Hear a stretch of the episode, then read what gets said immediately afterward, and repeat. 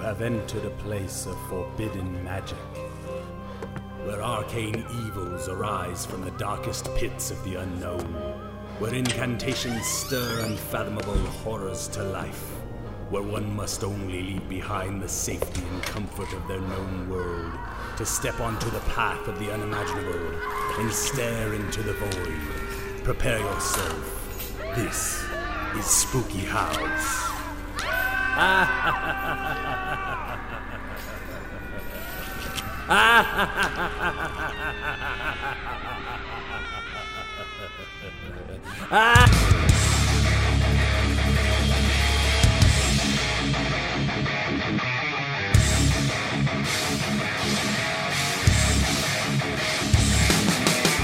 I rented this book from my school library one time when I was probably like eight, nine, ten, maybe. It was elementary school for sure. And this is in the middle of the country in Alabama where it's really religious and they would pray. They would I remember they did prayer and stuff in the public school. I mean, that's just how country this was because there was like no opposition at the time either. And uh, anyway, uh, it was this werewolf book, and it was like it treated itself seriously. And I remember it said shit like, "Go to a flat part of a mountain, like climb up, Uh huh. Climb up to some flat clearing of a mountain on a full moon, rub yourself in animal fat, and Uh-huh. then and then maybe animal fur or something like that, and light a fire or something, and then say this uh, this spell or something.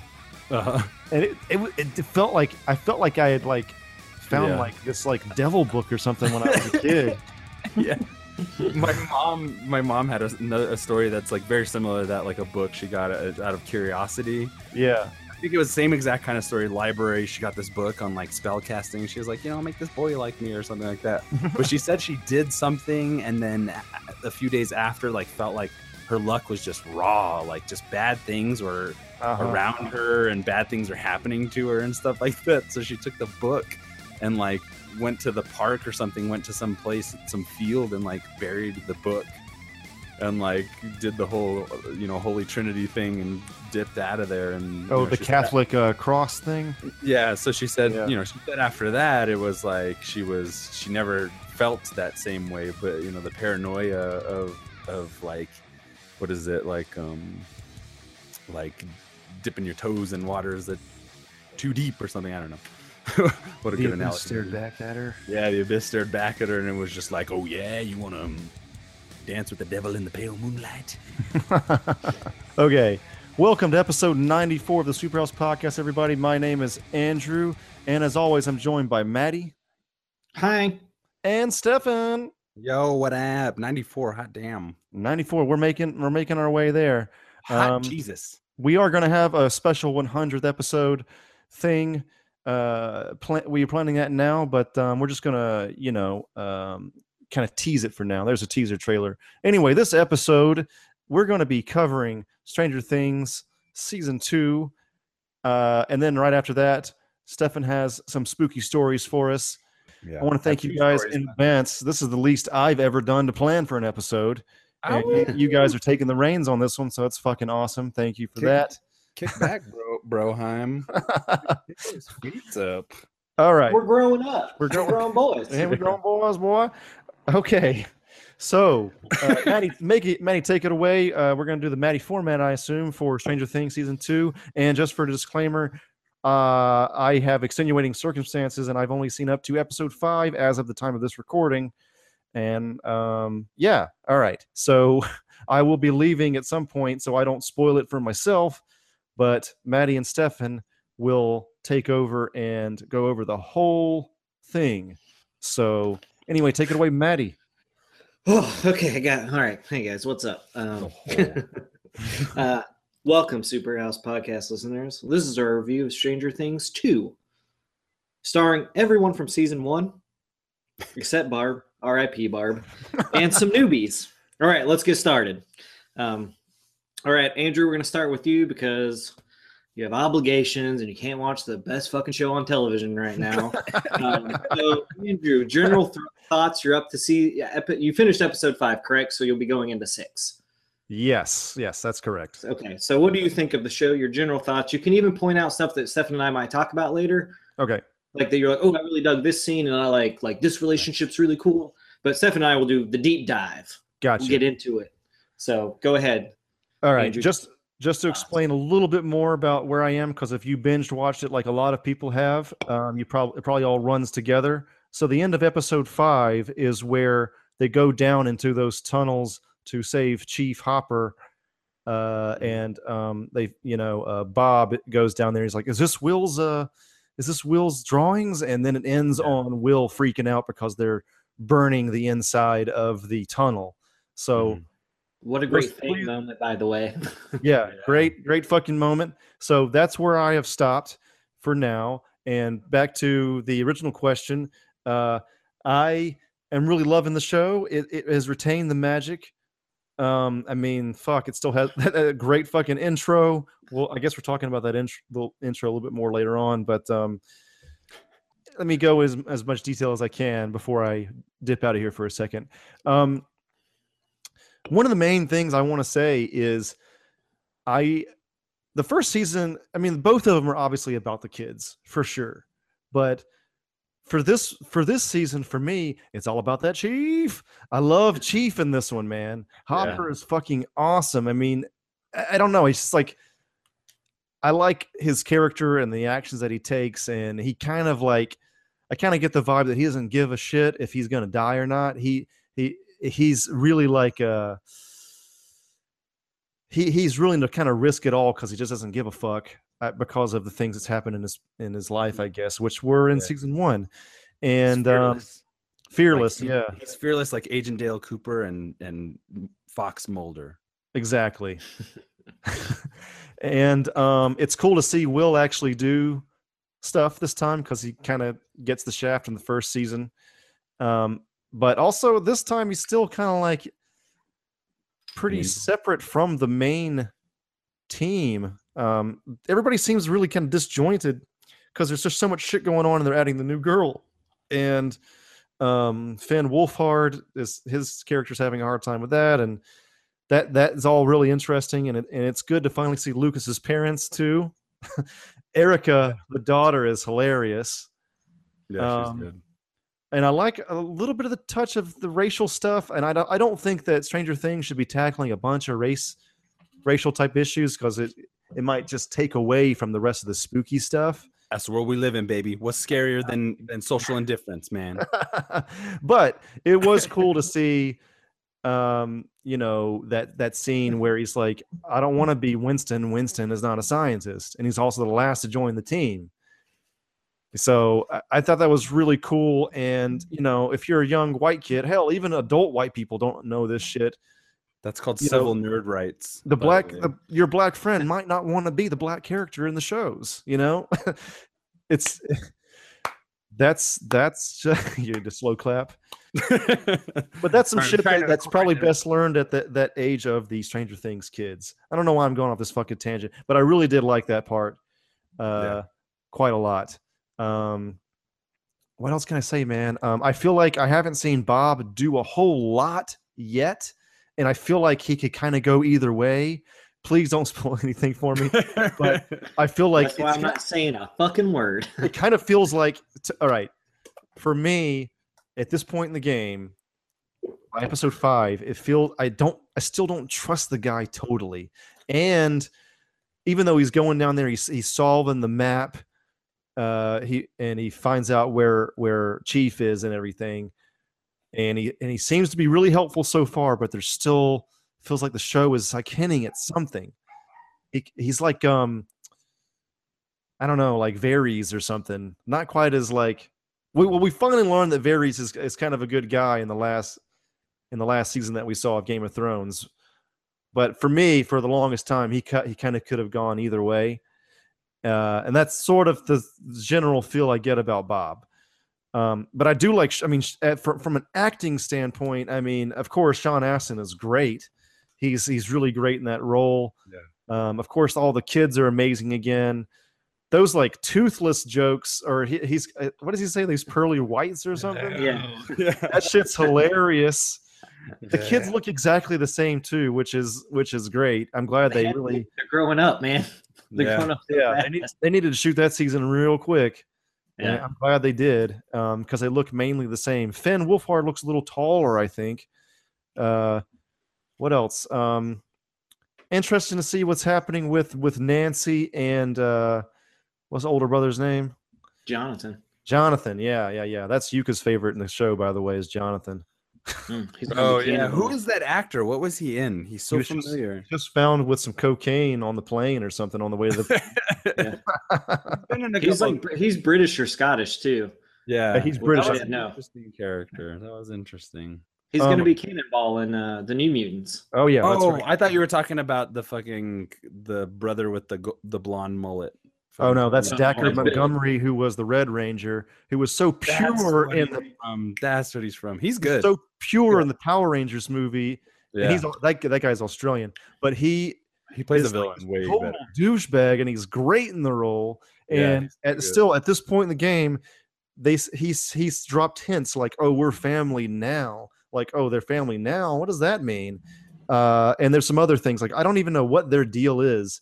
And that new girl, Max, Yeah. she's like for me she's like somewhat likable but i don't know she's she's still she uh, she hasn't she hasn't like won me over yet entirely like, uh, like if i was a kid and i'm and i was that age and i met that girl with that personality we would not be hanging out man because when i was a Dude, kid she's a skater. What? You got to you got to have patience, man, with a girl like that. She's just she's not just gonna give it up because because you got. And long she's from. California, and she's going to fucking Indiana. You got this Indiana mindset with these fucking kids. Mad Max, man.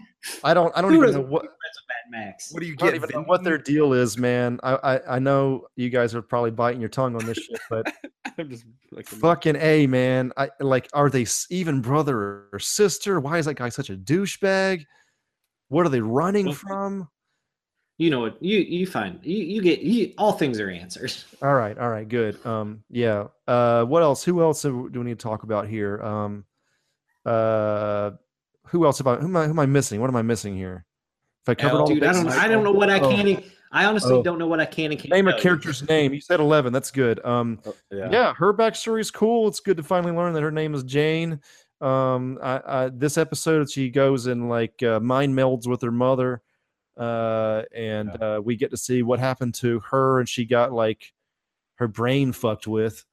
Uh that that was i mean yeah that was cool. Um man i yeah i mean it's everything's happening. It, it's really um emotional and uh I don't even know what else to say, guys. It's it's just a really good season two, and some episodes are just like you got like Chief yelling at at eleven, and then fucking Will is crying for half the episode, and it's like fuck that episode was just heavy. Like it was just kind of hard to deal with. Um, but at, le- at at least it's hitting you there, you know. It's it's really uh, it's really tugging at the uh, emotional strings or whatever. The emotional penis. My emotional penis, yes. Um, All right. all right. and it open one last thing. It opens up with something that seems to be totally well. It's related because it's I you know what is probably part of Eleven's uh, lab experiments or whatever. But as as at this point is where I am, they haven't gone back to that at all, and that was the prologue to this whole season. So I'm going to be interested to see how all that plays out. But that's basically it. I'm going to now play some Elite Dangerous or some shit. Wait, And, hold on. I'm not done with you. Oh, okay, gotcha. you son of a Um, bitch. so um, I, we brought this up earlier, but Oh, I oh, just yeah, wanted yeah, to yeah. bring it to the podcast listeners about some people on Facebook said that you know you're a monster if you skip the Stranger Things opening, or if there's a special place in hell for you. I don't know if that's exactly what they said, but it would be something that I would say. And listen, I'm all fan for title sequences. I think they're great. I think when they're done really well with like Stranger Things or Game of Thrones or like even Dexter, some of those ones that are just really well done. It's great. Yes, yes. They look cool. But what, like, man, I need those. I need story. I need character development. I need awesome fucking creatures on the screen as soon as I can get them. So, yes, will I skip it? Hell yeah, because I want I want that minute gone. I want it gone so I can start watching the show. But it's like Right. some people are just like, I watch it every time because it's so good. And I was like, okay, let's break this down. So I watch the Game of Thrones ones every time because there's like moving buildings and cool shit happening. Yeah, yeah, yeah. And it's honestly just the thing, the name Stranger Things coming onto the screen. And you, listen, the theme song is fucking dope as shit. I love it. I mean, I have a fucking Dustin hat on right now. I love this fucking show. Do you, do you, listener, who might have made one of these comments? Mm, I don't know. I don't know if you do, but I do. I'm watching things right now. But I don't understand why people got like if you were like it was like oh if you skip this you're going to hell. Oh, I mean it's it's it's letters slowly coming onto a screen. Yeah, I like it's cool. I get it, but it's not the best opening I've ever do seen. do you do you feel the urge to not skip it when it comes on, and then you have to make that the like deliberate decision to be like, I'm skipping it. You know, Um, I just did it like does I've it, like, I'm saying, does I- it hurt when you do it? No, it doesn't hurt because I want to get to the show. Because you know what I just did? I just watched episode one. Seen the opening. Great job, guys. Same as last season. Moving on because I didn't know what's going on with Will. Eleven. What what the fuck this big giant thing is in the sky? I got other things to worry about than watching that fucking opening. You know, I just I don't get it. I don't get why people are like, oh, just special place in hell for you for not watching this opening. And it's People like people are fucking stupid. And you know, I think out of one fandom that would be like, you should watch the opening, you think you'd hear this from great Game of Thrones fans. Yeah, that's More, true. you know? that's true. Yeah, Because I mean, like, I mean, generally they do change, like, I never. depending on what's happening in the episode. I'll do it occasionally. Like when I was Ton, ton, rewatching ton, it, I ton, skipped, every new episode I don't. Because I feel like they give stuff away even in that. Like they might do a new motherfuckers. land. I'm like, oh, we're going someplace new. That's dope. I like We're that. fucking with our minds, But- yo. yeah but i don't know i just didn't get the like all the hubbub about it it was like what really you guys are like out of all the cool shit that happened this season no one's talking about anything except for don't skip that fucking Really? intro or you're gonna lose friendships and it's like, whoa hold up dude I knew people were Like- dumb, but I didn't think they were that dumb. we got, we're gonna have fans listening to this and they're gonna be like fuck the, fuck those super house guys they don't know what they're Fuck missing Superhouse podcast. these these people are either kind of joking or if they are serious They're fucking all assholes. the only thing i gotta say is eh, Fascist. it's like it's just a show i mean it's good that you're fans of it i think most people like that intro it's fine um when i i personally don't don't skip it but i don't care if you do it's just that fucking netflix has that feature right there it's really hard not to do that so honestly i don't really give a shit it's kind of a non-issue for me um I, I, I think I mean skip it or not skip it. It's fine. Um, I understand if you do. I understand if you don't. honestly there didn't even there doesn't even need to be an intro for me for stranger things i just i just want to watch it i'm Just- enthralled with the I characters IV right to the fucking bloodstream. It gets you. Yeah, it- man, To I me, know. that that song, it's like almost like Pavlovian. It's like, oh yeah, it's Stranger Things I, time. can I just motherfucker. give my testimony for a second? yeah? oh yeah testimony. i'm i'm ready It won't be long. Um, I. I fully agree with the stance that everybody should be allowed to do what they want to do in their own private time. I don't watch the show with any pants.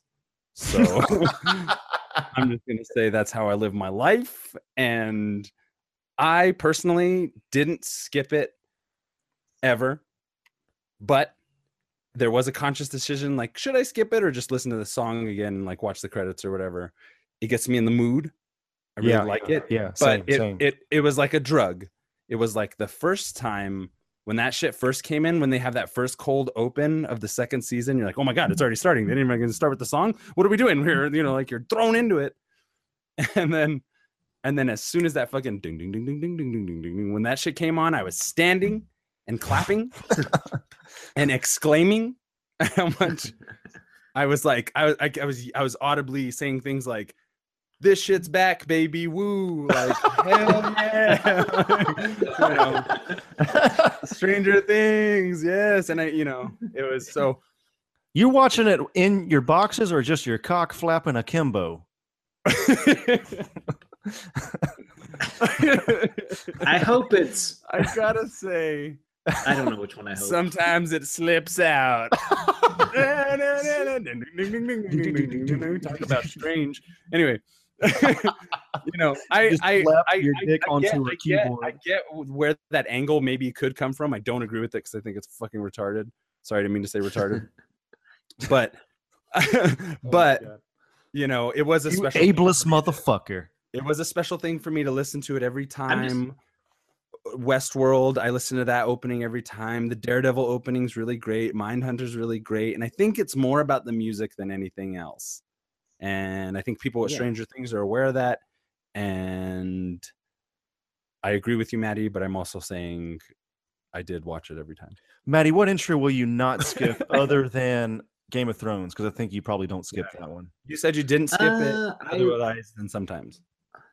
Game of Thrones, sorry. I would skip it sometimes, just depending on um, uh, Game of Thrones. I would skip if I'd already seen the season. Like done. Oh, okay. new, new episode, just watch it all. You're an intro skipper. in Unless I'm like, yeah. I mean, I just I just want to watch the show, man. I mean, I know the intro. it's not. It's it's nothing new. I mean, I get I, I get if it was like something new every time, or they did like a new logo, or like it was like a reference to like a fucking film that they love. I'd be like, this is dope, but it's the same thing, and like a million.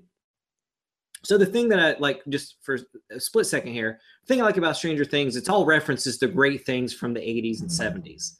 So Yeah, I've yeah. seen this logo, I've seen it slowly go onto the screen before, and it's just like I've seen it, man. like I know, like I got it. I'm in. I love this fucking show. I like I remember when it first premiered, and I was like, "What the fuck is this?" It was like a couple days before the first season, and I had no idea what the fuck this thing was. And I was like, "I'm watching this. I don't even care." Maddie doesn't Uh, have time for your bullshit. Basically, and I was gonna say this too about what Stefan said. Save your Like he watches it with it. He, well, he watches it with his pants off. But you did not get on Facebook and go, just so everyone, blah blah blah. If you're not watching Stranger Things with your pants off, fuck all of you. And it's like, wait, whoa, dude. Like, I mean, I just sat down. I got off work. so and many haven't had to- rules. yeah, I was like, wait, I gotta watch the intro. I have to watch it with my pants off. you got to be comfortable, you know. But sometimes my can't- dick has to Good come out, show. so I have to be. Good show. Uh, it's like, I don't know. It's it's a lot. It's a lot to. I just want to watch the show, man. I just want to see the characters. I want to see what. I want to see where everyone is. And like, I watched it when it came on for like two episodes, and I was like, then I was hooked, man. After like that second episode, I was like, binge time. Here we go. Skipping it, skipping it. I need all the time. I like, you know, like I had to stop and go get food. Like, what the fuck's that shit about? You know, like, It's a good gee, like I got time to make up, and I can make up those minutes by skipping that intro. So it's all about time frames, making sure I'm meeting them, and making sure I can get this shit done to give you Superhouse podcast listeners this fucking review. Concisely. Excuse me and for that was a skipping that. minute. that was a Maddie minute. It was like On the Maddie minute. That's uh, like that- uh, new Back in Black by the way. from uh, yeah, that's like Back Yeah. in Black from uh, what you call it, um, Daily Show back in the day, where Fucking Lewis Black would come on just to go on a fucking Yeah, rant. exactly. A fucking American flag drops behind Maddie. And actually, now that we bring it up, I want to talk about this. You son of a bitch. That's good. I, I, I, I'm all for that being a uh, a segment. That's Maddie the Popeyes chicken of podcast segments. What does Uh, that well. I, I, we really should just be like, we really should be like, and that's Maddie's limit brought to you by KFC. The Maddie Minute. Yeah. No, That's you get good. on a rant and a tirade, the only thing I can think to do is stand and clap. It's like a natural, with instinctual your, with response. your uh, with your fucking dick out. yeah, heart erect, saluting. My That's why I keep my got a- pants on. It's got I a skip helmet.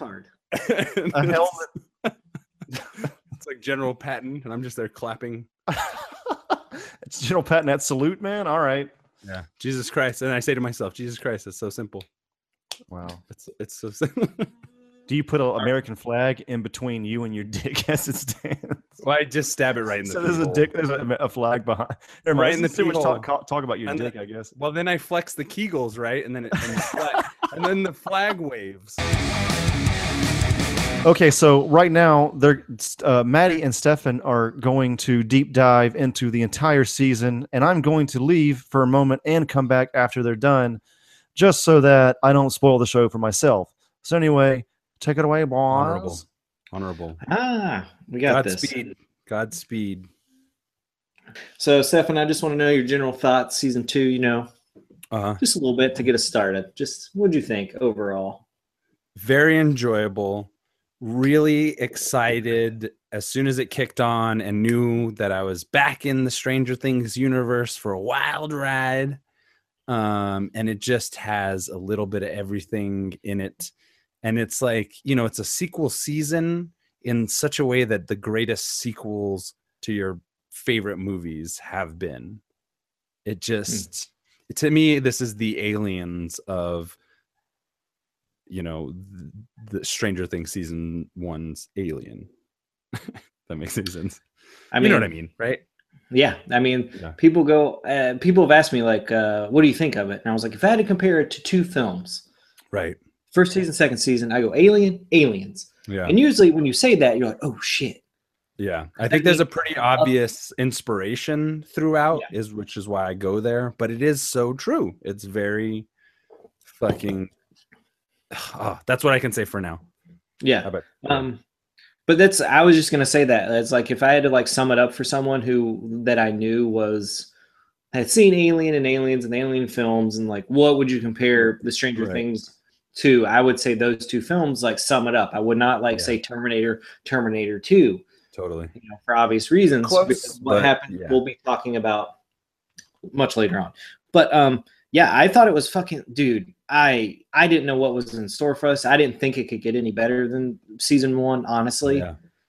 Because it just kind of came out of nowhere and like I was just like it was so nice because it was just like such a small kind of you know, it's like kids up against this like the Demogorgon dude, like, oh, that's gotta be intense.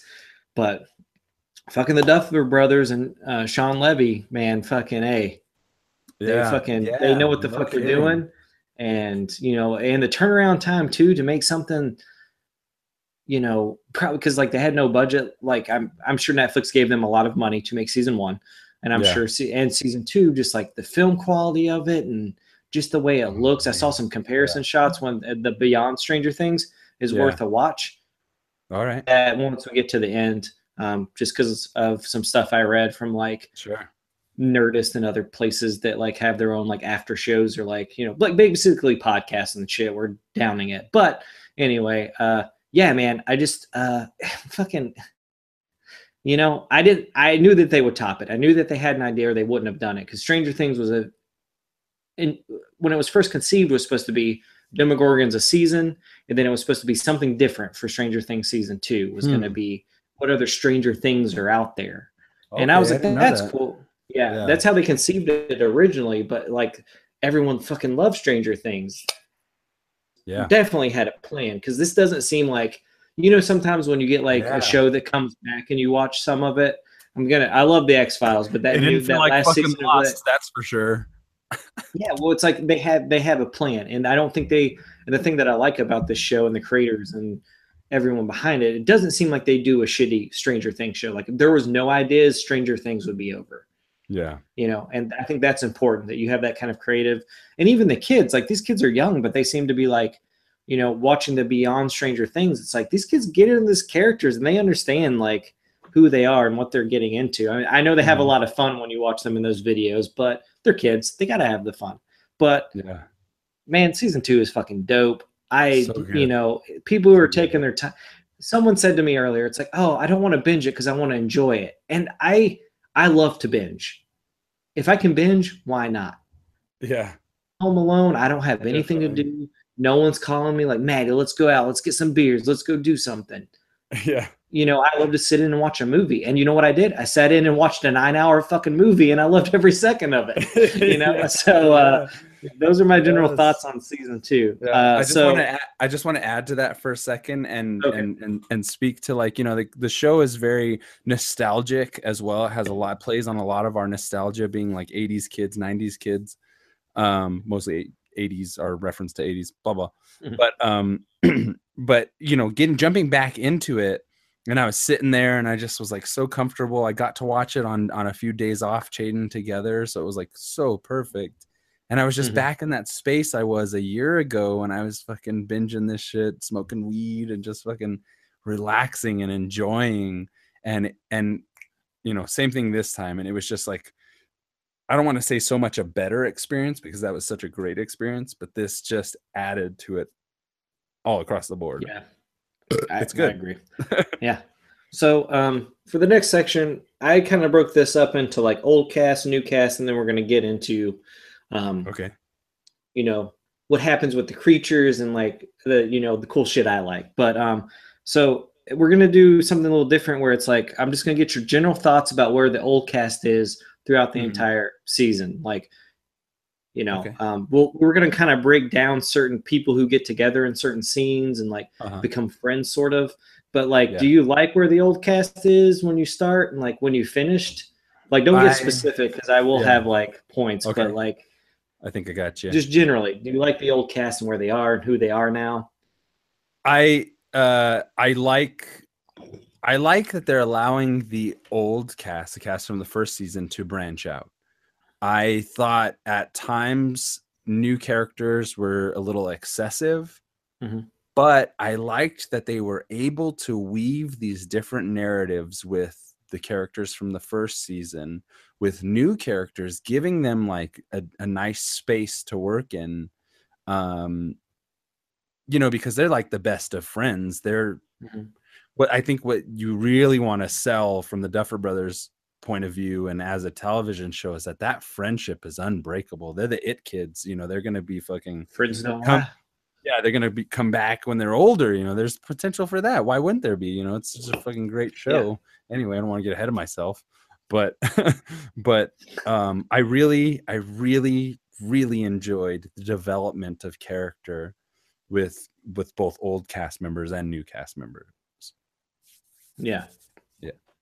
yeah i just want to say like i thought the old cast was great i didn't feel like any of them missed the beat of who they were in the first season Yeah. um you know i liked uh i liked the things that happened with certain relationships and certain team ups that you don't expect i thought was great um i i just think it's great when you get back into a show and like you know it hasn't been that long but it's nice that you uh you know it feels familiar because you don't want to watch stranger things uh 2 and be you'd be like oh you know dustin isn't acting the same. This is weird. Like what's happened? You know but uh you know other things happen and that's yeah i just thought they were great man. It was good to see them again it's like hanging out with friends you haven't seen in a year and it was you know uh, i, I would want to Yeah. hang out with, i would want to i want those guys to be my best friends and that's like it takes me back to a place of like you know being a freshman or like you know just being younger and you know riding bikes with friends and like watching cool movies with them and you know but um i just yeah it was nice to see them again and and like you said, Duffer Brothers, they know what the fuck they're doing, man. Like they get these characters. They are these characters, you know. Uh, They did all this stuff, and I'm sure they had a close friend group like this, and older brothers and stepdads yeah. and other things that you know this shit happens. I mean, some of it's a kind of play on like stereotype, but it's done well, you know. Yeah, yeah. You know, like I want to not that I want to, but I think an easy um criticism could be like, you know, it's like a suburban kind of set childhood. Mhm. Um, but you know what? Like I didn't grow up in the suburbs. I grew up in the city and everybody has these kind of friends and these kind of connections. So I think the relatability overall doesn't matter where you are, you know what I mean? And you know, it plays to that Amblin era um childhood nostalgia, but at the same time like when I break it down and I look at these kids, like I had friends like this too and we were like running around the city and stuff the same way that they're running around their town, you know, like um I think the experience is to the show's credit is is is based on that relatability, you know. Well, the. Duff. Oh yeah, I just wanted to before we move on to like certain relationships. Mm-hmm. that I want to talk about. Um, there, the Duffer brothers do say in the Beyond Stranger Things show, which again, watch Huh. it if you enjoy the show because it's Cool. the actors talking about their characters and some behind the scenes shit. But they do say how like they were talking about like how you couldn't set Stranger Things in a current time, like you couldn't set it in today's time with cell phones. Because they were talking about the freedom of being a kid without a cell phone, where you're like, "Mom, going out to play," Mm-hmm. and then you know you end up walking on train tracks or doing something very dangerous that you probably shouldn't have been doing you know and uh it was just like i was like dude that's right. Like i remember just like going and like jumping my bike off dirt mounds and like with a gang of dudes just we are all riding like our bmxs you know?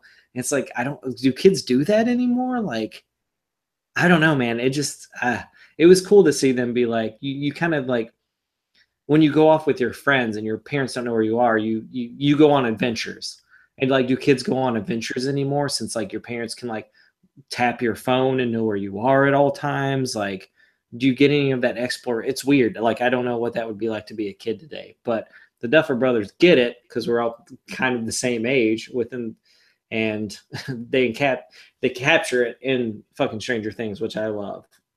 You know, Mhm. like, but definitely. all right, so we're gonna move on to. All right, so we kind of like I get so this is hard because we've done goddamn Uh-huh. we can dissect a fucking episode, right? It's tough when And it's a I'm to- bingeable kind of series.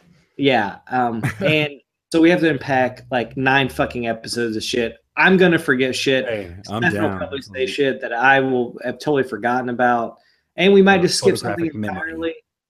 Listeners, let us know if there's anything you want us to go back and talk once Andrew's watched it, which who knows how long that fucking shit will take. But anyway, back to it. Hopper and Eleven living together in a fucking cabin. Your thoughts? What you liked about it? Uh, I don't know, man. Just like tell me, because I fuck. I will. Uh, it's a great For- pair up, man. I didn't think I wanted it, but I did. First off, I just want to say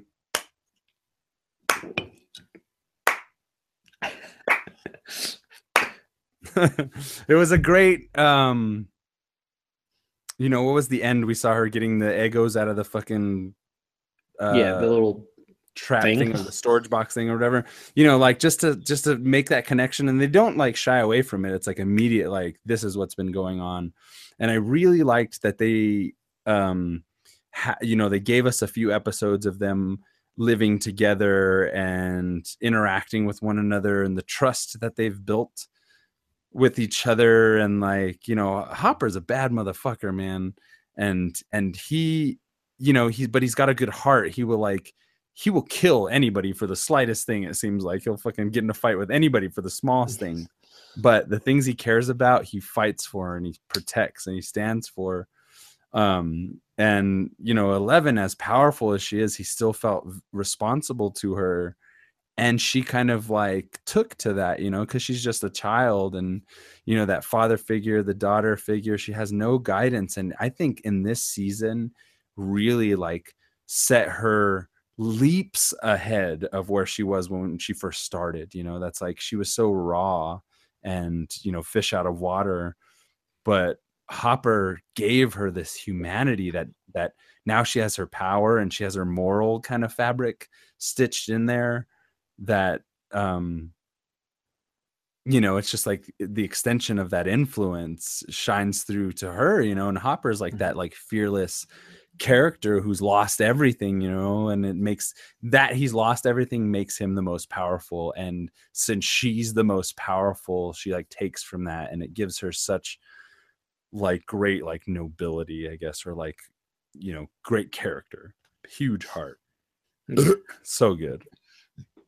Yeah, I uh I I don't like I didn't know what to expect from this season. I I don't I remember seeing like the t- like the trailers, but I didn't really read a lot about like if there were any kind of like you know set photos of them being together or something and you know but god man it's I love it because like we know Hopper has- lost a family. You know, and to have him like see him be a dad was fucking incredible. You know, and then just I don't know. It's just so fucking Yeah. good, dude. Like I don't even know what specifically to say. I just I love both those characters. I love every character mm-hmm. in the show. Yeah But it's like Eleven is so good because it's like because she is Yeah.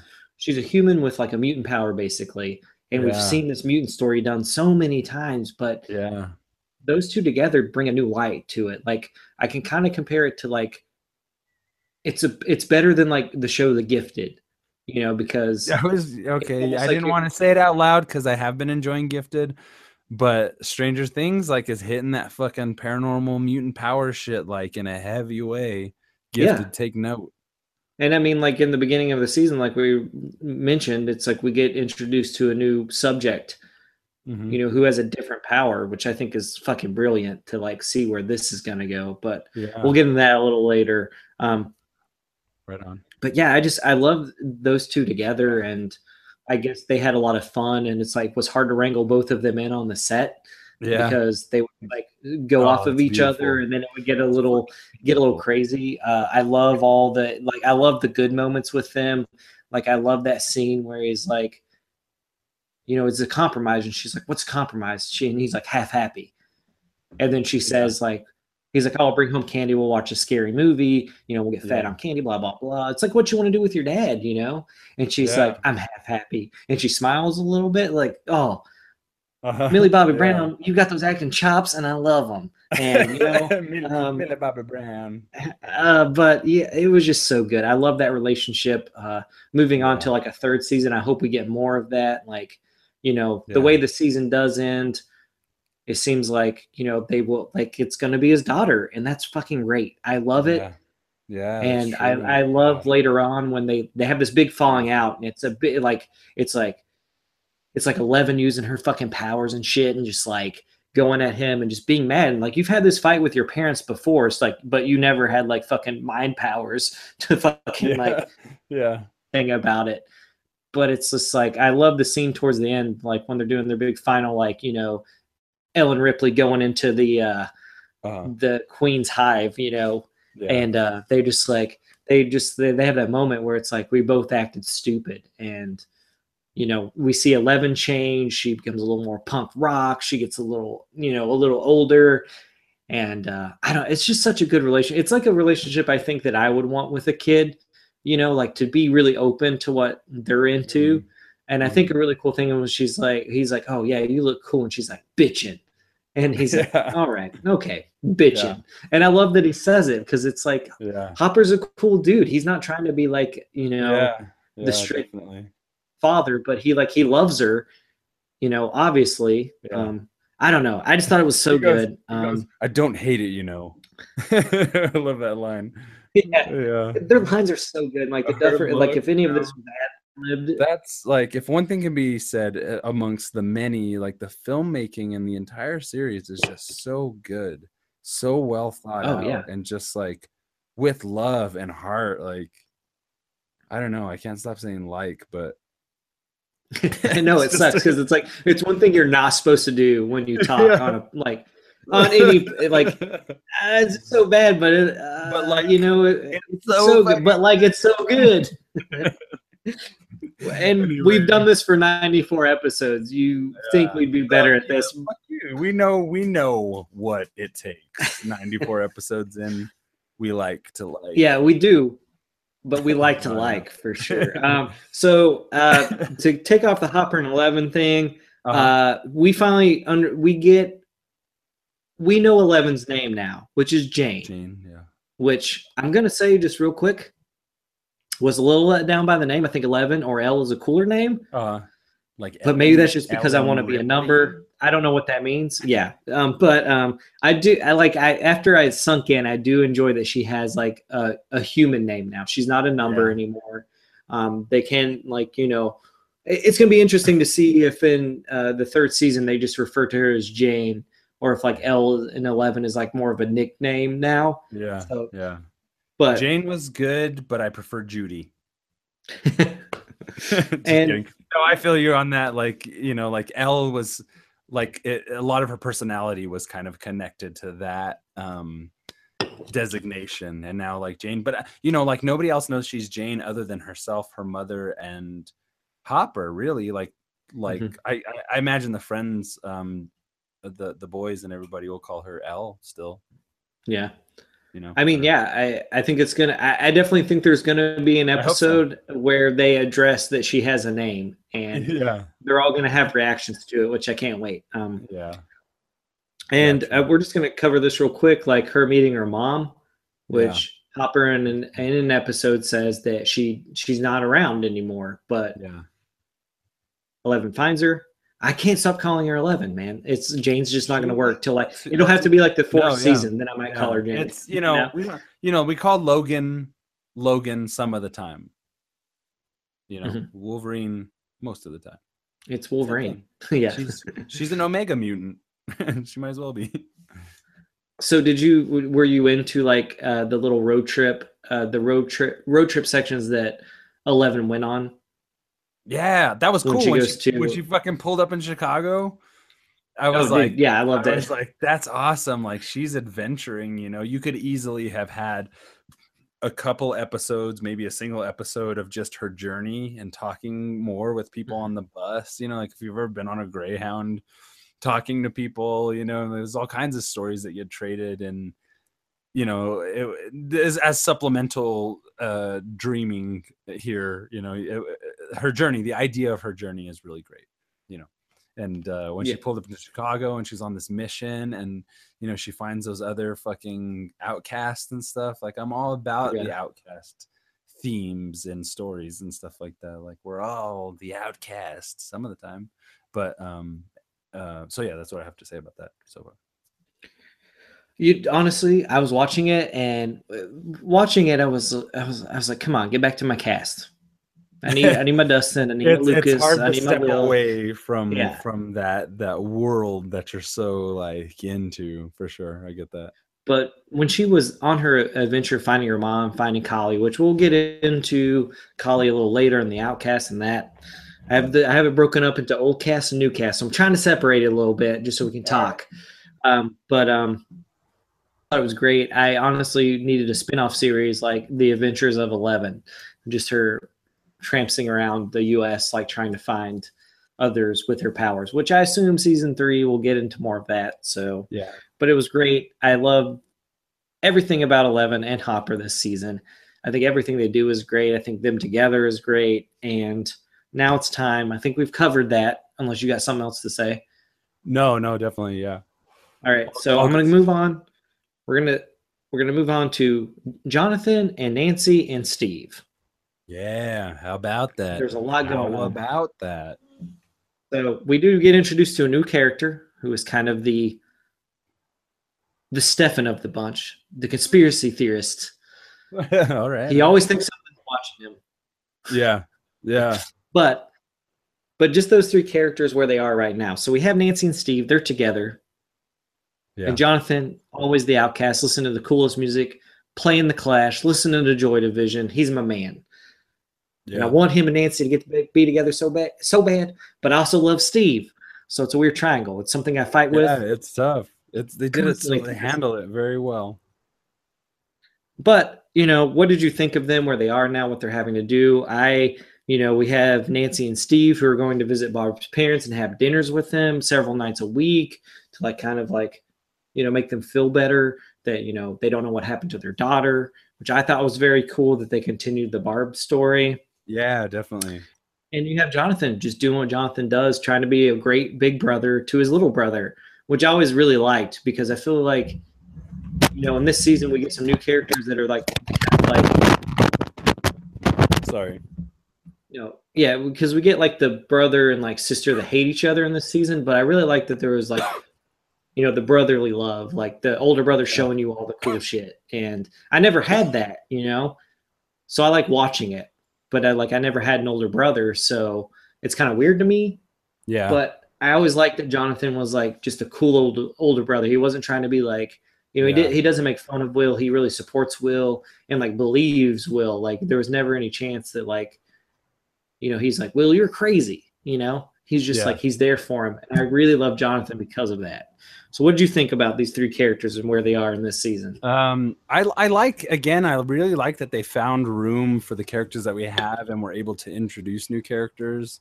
Um, but I, you know, in terms of this relationship, like I love that Jonathan and Nancy finally, you know, like came to terms with what was going on between them because they're like rock solid together. They're like teammates you know and like steve was having so much trouble with that relationship and he wanted it so bad just because not because he just wanted her so bad but he's like a good guy. He's such a fucking Mhm. awesome dude and i like fucking i relate to that dude. Maybe it's because our namesake stefan steven not that big Yeah. not that big a difference you know what i mean? But like there's here i'm just gonna say this you can't tell anybody. If you tell anybody this i'll fucking kill you. Um just kidding. That's what Steve said. But he was talking about like his hair product and shit like Oh, that. And it's just like, you know, like I got fucking hair I need to take care of. And I got to use some products sometimes, man. I'm not ashamed to admit it as a man. But when that scene came up and he's like, "You don't you fucking tell anybody about this," I was just like, "Thank you, Steve." And then you know fair. he's got the nail bat and he stands up to fucking um what's his name the brother max's Billy. brother billy yeah he stands up to billy and fucking like you know he's just a solid ass dude and i like how he dealt with the breaking of that relationship like it, it seemed to Mhm. happen pretty quickly but it, it happened realistically i feel like you know she's Yeah. just pulled and drawn to this other direction and she didn't even know her and jonathan were gonna get together until fucking they Oh, had we're they had a, to it. they had a mission you know what i mean they had like a Yeah. mission to do so you know really standing out from all this is like steve and then you know he's like coming together with the younger kids it's like it's like um desario fucking uh, james franco's character from freaks and geeks you know by the end of that first season he he starts playing d&d with them and shit you know it's like Yeah. and then I was reminded of the character from Monster Squad who's like, I'm in the goddamn club, aren't I? You know, fucking Yeah. shoots those chicks. And I'm just like, Steve's the bad motherfucker. And then and then when Dustin is like, you know, and is like, do what you promised. And he hands him the bat and he's like, protect us, and then like walks away. Oh, and you're just like, all right, you know, like, yeah. and then they're at the fucking bandanas and goggles. I was like, holy shit, man. Anyway, Yeah. I'm- we're stretching out. Yeah, I'll let you. Yeah, yum, yum, yum, yum, yum. Oh, yeah. I, I I mean I just I love these three characters because I think when you meet Steve in the first season, you're like, oh, a total douchebag, hate this guy. And he's like the thing I Yeah. love about this show is like no one is what they seem Yes, yes. because everyone's so much deeper. Like there's like even like I don't I'm gonna jump ahead a little bit. Even Billy, we'll get into him more because I'm gonna do the new cast, which we'll we'll get into like new cast meeting, old cast, blah blah blah. But Billy, Yeah. you know, he is perceived as this one kind of flatline character. He's the douchebag till you meet his dad and Yeah. you get a little reasoning of why he is the way he is. But that doesn't mean in season three that we will get a different side of Billy. Um, he's a badass. They they paint Yeah. a well enough picture to be like, there's something more to this dude. And I Yeah. like that because like even though Max again jumping ahead, even though Max is like totally tortured by him and totally like she still trusts him to a fair degree or trusts what he is, you know, what he represents. yeah, And I really love that. but that's the thing that I think Steve, like where we met Steve and where he like I, that scene where Steve goes back into the house to fight the Demogorgon in season one is the character change, and it's so great because you think he's just like a scaredy cat, he's a piece of shit, but he shows he's more than that. And I think if anything, all Jonathan, Nancy, and Steve, they even grow even more in this season. you should have a they- threesome. well, you know, just I'm not- just I'm kidding. I'm not opposed I'm not like that. Just kidding. but I, I just think they grow a lot and they expand on the characters that have already been developed. And it just shows the genius of the Duffer brothers and the production and the faith in Netflix to let these guys fucking do what they know how to do, which is what you want as a filmmaker. Yeah, definitely. And so um, let's see. Okay, so you talked about a little bit. I was kind of weirded out about this team up, but I fucking love it, and I I wish they were brothers, Dustin and Steve. Yeah. That I'm Team Dustin and Steve, man. I'm just gonna say it. I want a T-shirt that says Team Dustin and Steve. Totally. When- they're ta- tracking down, uh, we'll get into the creatures a little more, but when they're tracking down Dart, oh, yeah. dude, I like it's so I great. like the railroad track scene. Uh, they shot that originally in the first season with all of the kids walking down, but then you have this great like you know Dustin. do- Dustin is alone. He doesn't have an older sister. He doesn't have an older brother or a younger sibling. He's by himself with his mom. Which side tangent here? Dustin and his mom are ador- uh, are adorable, and yeah. oh, their relationship is mom. great. his fucking poor mom. Oh, That's a dude. scene we have What- to talk about. what's a his certain name? scene. But anyway, so before I, I'm going to let Stefan have his due real quick. But Dustin, Steve, love them. Stefan, tell me what you thought about Dustin and Steve. We can, you know, don't talk too much about Dart I and love- what happens with that, but like, Okay, sure, sure. you know, you can navigate. I, I believe in I- you. I love the Dustin and Steve relationship that develops. I like how Dustin isn't afraid to fucking tell Steve what's up. you Yeah. know, he like he like he's constantly like, I don't give a fuck who you are. He's like, well, but you are Steve. You know, it's like they almost they're like the fucking. I'm trying to think of a good team like that. You know, like Commander Data and like um fucking Picard. Ah, no, not maybe. Yeah, Picard maybe sometimes, but I'm thinking more like Geordi LaForge. I don't know the Yeah. Star Trek shit. Back Anyway, to what was the question? What did we think Dustin of and Steve? Tell me. Dustin and They're Steve? Right, I love Solo Dustin. and Chewie, in my opinion. Yeah, yeah, there you go. That's a fucking perfect. They're fucking Donatello and I want to say Mikey. Michelangelo. Yeah, you know, like yeah, they're that group that are just kind of like figuring things out in their own way. um or Casey Jones and Raphael. No, I don't know. You know, what can I say? It was really good. I fucking the nail bat shit was great. I like how Steve actually like, you know, when I was really worried when those Demogorgon were coming after him, and Mhm. he fucking he actually had to swat him away because I was like, your stance is weird. Like, get into fucking. Oh my god, he's gonna like. Does he really have what it takes to fucking bash one of these things? And he got a couple of them, and I was like, fucking all right, Steve, hell yeah. You know, like I like this dude because it seems like you know that whole thing with him and Billy like you you know, I told you to you know, plant your stance, you know, plant your Mhm. feet, don't just get knocked over so easily. Even though he got knocked over easily, he keeps fighting, man. I love Steve. He's a good dude. And Dustin kind of the same way, but Dustin's turmoil isn't physical because he's not a fighter. He's not going to fight anybody. His turmoil is with his like intellect and like his emotions you know what i mean he's having this constant conflict between like what's the right move because he's probably the smartest one out of all of them but he's so fucking like emotionally invested in things that they balance each other out so well Yeah. I it's it's just such a good team up, man. It's uh this, this team up, in my opinion, will be talked about show. for ages. this is Um, great american television people Well, well, what you were were- saying about Dustin and Steve, and Steve is the Boy Scout, you know, which I think we always need. which is which is an archetype that needs its its due diligence in these da- in these days and times. Captain America's a bad guy, Superman's a bad guy, kind of whatever. You know what I mean? Anyway, go ahead. Yeah. Well, it's like Steve starts out as a douchey dude who's like, you're like, oh, this is like one note douche, you know. Yeah. But then he has a change in season one. He's Scott can s- Summers, you know. Yeah, I mean, Scott Summers can still have fun, right? I mean, there's a great line where he's talking to Nancy, where you know they've basically broken up, and he's like, "Well, I was a shitty boyfriend, but I found out I'm a really good babysitter." And I didn't take that as like he just like can actually babysit children. It's just like, you know, he can like be friends with other people. He's grown. He's a different person, and you know he feels this responsibility because all this shit keeps on happening in this town. You know, and he knows there's something greater going on. And I love when they first meet him and Dustin because he's going to Nancy's house to deliver flowers, and he's like, "What are you doing here?" And this is Dustin. He's calling code red on the fucking walkie. His boys aren't answering. Where my boys at? You know, he's got to go take care of fucking Dart. We'll get to him later. Yeah. But he- you know who he sees? He sees Steve. He goes, "Come with me." Do you still have that Immediately, bat it was just like this is what's happening like, right now. That's what I love about Dustin too. Is he's so decisive, Yeah. you know, and Well, like, I was gonna, like what I like. oh, go ahead. Sorry. Oh no, no. Uh, well, what I like about Dustin real quick is is that he like you know when they get the, the episode's called the Pollywog is episode three. I just started it because Yeah, it's what Matt yeah, yeah. does. He watches the show or movie or we talk about it if it's available. But um, you know he's like you know he studies it. He's like you know because he gets those reptile books and those amphibian books and he's like there's Uh-huh. only two.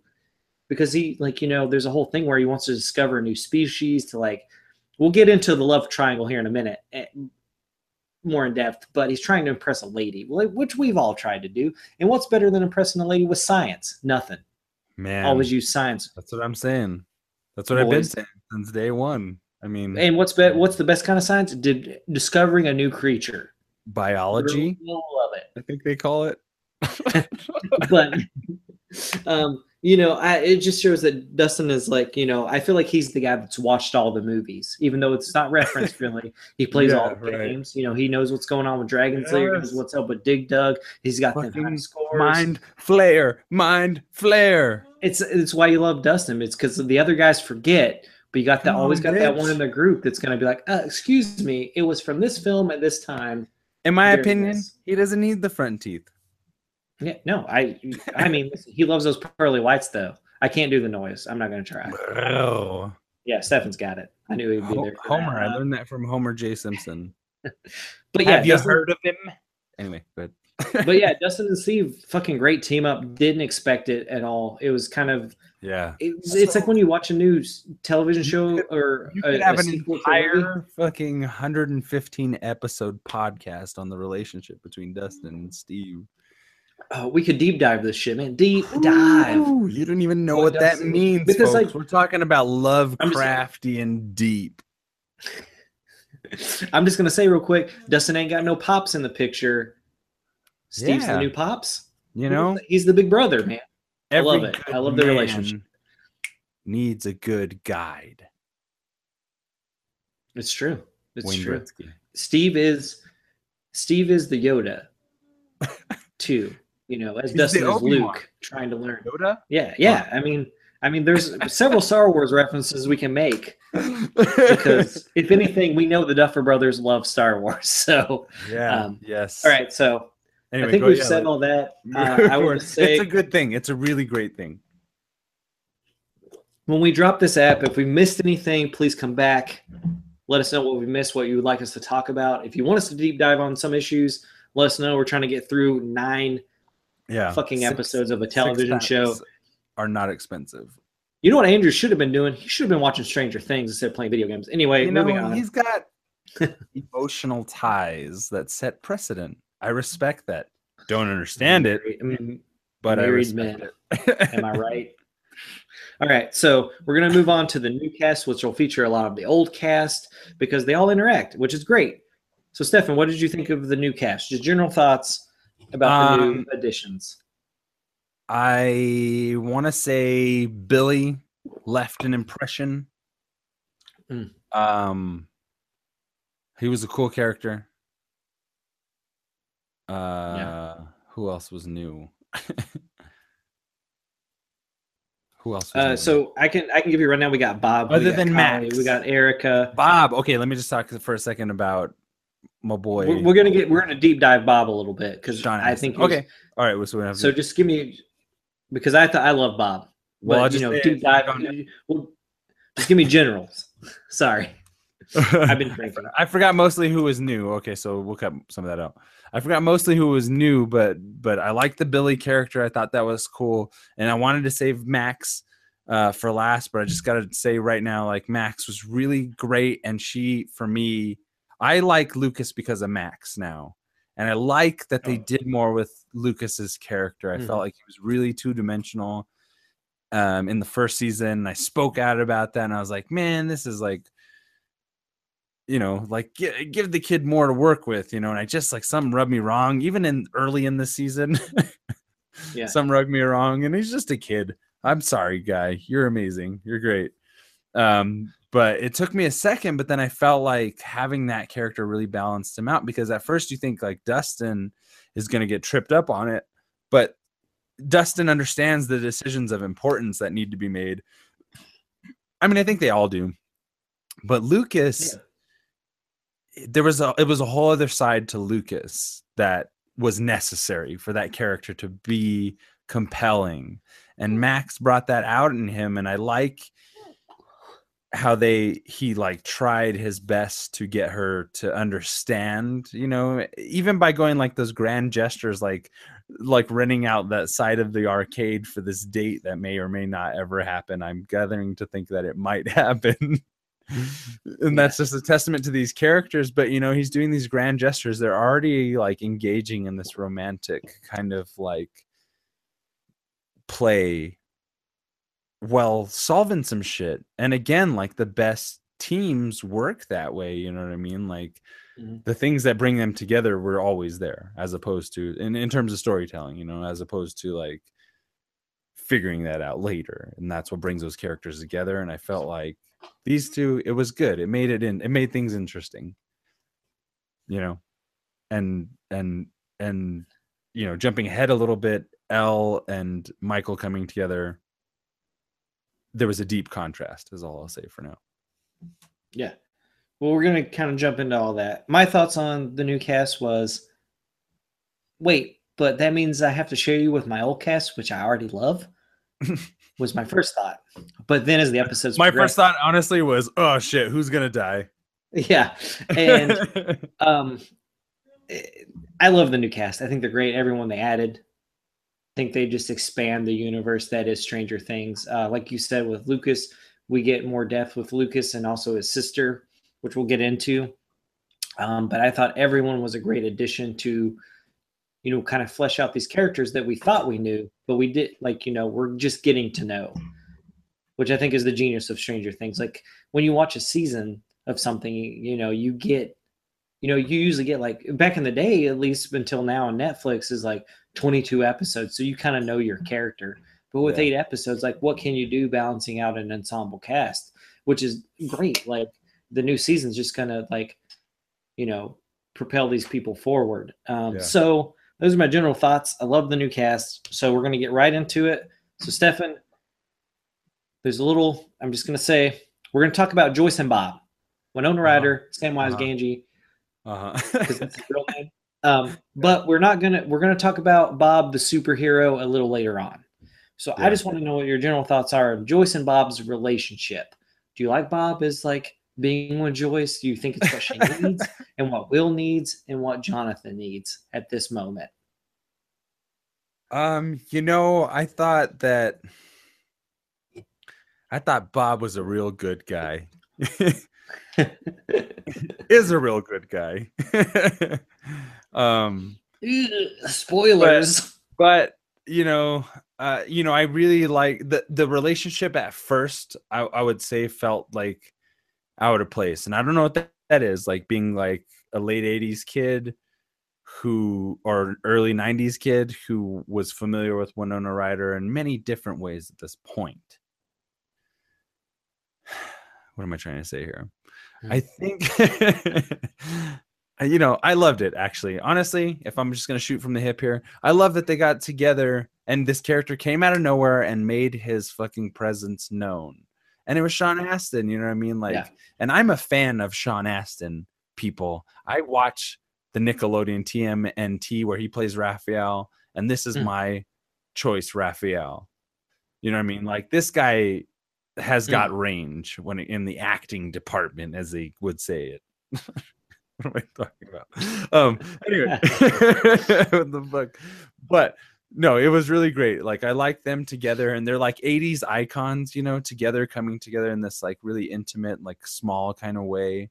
And he was Mhm. just such a fucking like awesome dude. And he was, I think, for what was going on at the time for this family, what has been going on, like he was a breath of fresh air for all of them. And and made things better. He was just like an angelic fucking dude who like no matter how embarrassing he may seem, he was still fucking like what's the word um like lovable, you know what I mean? Like he was still like you you just like the guy so much that you want the best for him aside from all the fucking crazy shit that's going on. But you realize that he's just there to help deal with all that crazy shit and it happens Yeah. to be so twisted and fucked up. You know like he as much as he's into like all these games and computers and what you associate a nerd being with he was Mhm. very realistic. He was very set on planet earth. I'm a dude. This is how things are blah blah blah. Like there just are not fucking goblins. There are not portals and this this and that you know? He was just like he was just this like other side of the coin that happened to like know itself. I don't know that's getting more abstract but you know them together I, and then and then i just gotta say like you know it was on screen if i can be superficial it was it was hard to see him kiss i guess because i think i'm attracted to winona ryder but i think i'm also attracted to sean astin in weird ways and i don't think it was just a good match you know i just don't think it would work ultimately but it was a good distraction for the both of them because you know what i really want to know about is like what was fucking bob's deal you know? Like what was he dealing with? His family? He's like you know he was so eager to please. He was so fucking like into their thing you know what i mean? Like what was he running from or what was he trying to make up for? Or what was he trying to chase and what was he trying to be you know, Yeah. Bob needs a spinoff. He's the Better Call Saul of fucking Stranger Things. anyway, Uh, yeah, I okay, liked. I yeah. enjoyed it. I enjoyed it. I, I I'll just go on about it. But go ahead. All right, so I think Bob was what Joyce needed after the events of Stranger Things one. Testify. Um, I think Bob is great for her. I think he's just generally a good guy. And I know Andrew Yeah. said earlier that he didn't know where Bob was, where he stood, who he was. And the whole time I was watching the show, before we get like any kind of like weirdness going on with Will and stuff, which I guess we should have gotten into, but I feel like uh, it's hard to talk about Will. So we'll get into it when we get into the creature stuff a little bit. But I did I just saw Bob as a good guy. And not until halfway through the season was I like, what if Bob is not a good guy? What if he is someone who is part of the old, you know, um, Hawkins lab people, you know, um, but god damn do I love Bob. I think Joyce is great Yeah. in this season. I think I love that she immediately knows what her like when uh, there's a point where Will can't talk about what he's going through, and she he's an artist, Yeah. which I think is great. Yeah. Um, Yeah. because you know I like to draw. Stefan likes to draw. Joey, Joey's an illustrator. You know, we all kind of like. Sometimes it's easier to express yourself with art and pictures than it is with words. Because Yeah. you know, I I would not love to write more stuff for We're Super House. Podcast. Yeah, I would love to write more stuff for Super House Podcast, but I'm just not a writer, man. Like I just like to draw shit, and yeah. I get it, With and I love that she knows. I love that she knows her son so well. And then Yeah. like when her and Hopper are putting this puzzle together, which you know uh, moves the plot further along. That's Hopper in a certain situation, and you know it's hard to talk about everything that happens in the show because, like I said, it's nine fucking episodes, and Jesus Yeah. Christ, I'm only human. But perfect amount. By the way, but I love Joyce in this season, and I know we talked a little bit about on a previous podcast about how people were like, Joyce is crazy. She's just a crazy lady. And I was like, dude, Joyce is fucking dope. And I love Joyce. And I love that she has Bob for this season. To Bob and what happens to Bob. yeah, That she just needed this kind of stable person who was just there for her and was understanding because like during the time this is set, you know, a lot of men are very much like, I'm macho and blah blah blah, and you know Yeah. this is the way men are supposed to act. And I love that Bob was against the grain, sort of. yeah. You know, he knew that Joyce had gone through some shit. He didn't know exactly what the fuck was going on, which is very much explained in uh, when he's solving puzzles. I love that Bob was like the guy who's like the techie dude who like just like he was the nerd at school, man. He started the fucking the uh, you know the AV club, which you know exists in Hawkins High because of him. And Oh, I loved that detail. That was Yeah. really awesome. And it just showed Yeah. more of his like kind of personal determination shine through even even after yeah, later and I was events. and just like uh just say this about Sean Astin if you think like he's not a good actor or you know like I I think he's phenomenal. Um like it just really shows like how like good of an actor he is to play this kind of guy that you think is going to be a one-dimensional character but as the show progresses he becomes more than a one-dimensional character. And that's also writing and like you know I I also like watching the behind Stranger Things or beyond Stranger Things like he talked a lot with the Duffer Brothers about his character and like how easy it would have been for him to play that Goonies character again and be like, oh, I'm totally into this. But he's like, no, Yeah. I don't want to play that character. And they're like, we don't want you to play that character, even though there is a Goonies reference in it with the X marks the spot Yeah. moment, which Yeah. most of you have probably seen at this point. So that's a Goonies reference. No, But I love man. he it just it like yeah. you know like sorry to interrupt, but this this Sean Astin stuff is like it's like Luke and the new Star Wars stuff. You know what I mean? Like we're harkening back to this just like these ideas of this like you know inspiration and innocence that was in these older movies but you you kind of in a weird way get to see how those characters grow up. He's very much like the kid from goonies you know in Mhm. this. And and oh man it just rounds that whole arc out in a really interesting way. Fan theory. Anyway sorry go ahead Dude, I mean, if we're not getting a Goonies 2 or a Goonies like when they're older, you know then I'll like take yeah, Stranger you Things. kind of saw you kind of saw something there and that's what made it like never once was like oh that's sean astin. Oh that's samwise gamgee. Oh that's so and so and so and so but Mhm. you know you just you fucking like you got a real character from like a real actor and this motherfucker Yeah, I'm just gonna say my i think i'm holding back a couple of tears just that, like in Joyce and Bob, I think Bob was a great addition to Joyce. I think it's what Joyce needed. I think it's honestly like what Will and Jonathan needed, and the fucking Yeah. show needed. And they needed that he- figure there to kind of like make some sense of all the chaos of what they were going through you know and and, and he and the great did it. thing, I, the great thing about Bob is too that he's so open to. Like it's not like I had to watch three episodes of Bob going like, "What are you talking about? This is ridiculous. You're dumb. All your family's dumb." You know, it's like Bob was just like, Yeah. "Okay." Like when she's like, "Don't you can't ask questions." Like Bob's like, "Okay, like I'm here for you," and that's like it's so great. I I just love that. Yeah. I love that he was just really wanted to be with Joyce, and Joyce was like a high school sweetheart for him, which he never thought he would be with. And like, how many of us have had that, like that high high school sweetheart, which you know, like Man. You know, I, I'm like past that in my life, like fucking whatever. But you know, if I still lived in my small town and never went to like Mhm. Savannah with you guys, or never met you guys, or moved to Chicago, like you know, I'd Mhm. probably still have those feelings that probably Bob does, and it's really relatable for a lot of people. And uh, you know, Team Bob too, Team Bob. I'm Team, Team Bob. Bob, baby yeah Um, So we're gonna me- move on. They don't call Oh, me Bob ahead. the Brain for nothing. when he said That's that true. line to her, oh man, you know, and just anyway, move ahead because there's there's so much to talk about. Yeah, I mean, once. Andrew watched this, I'm Yes, sure we're gonna go through all this shit again. So. Um, so we're gonna move on. we're gonna move on to Kali and the Outcasts, and so just to set this up a little bit for those who are like, who, wait, who? Because you know, there's a lot of names thrown around in television shows. Maybe you don't know. Maybe you do.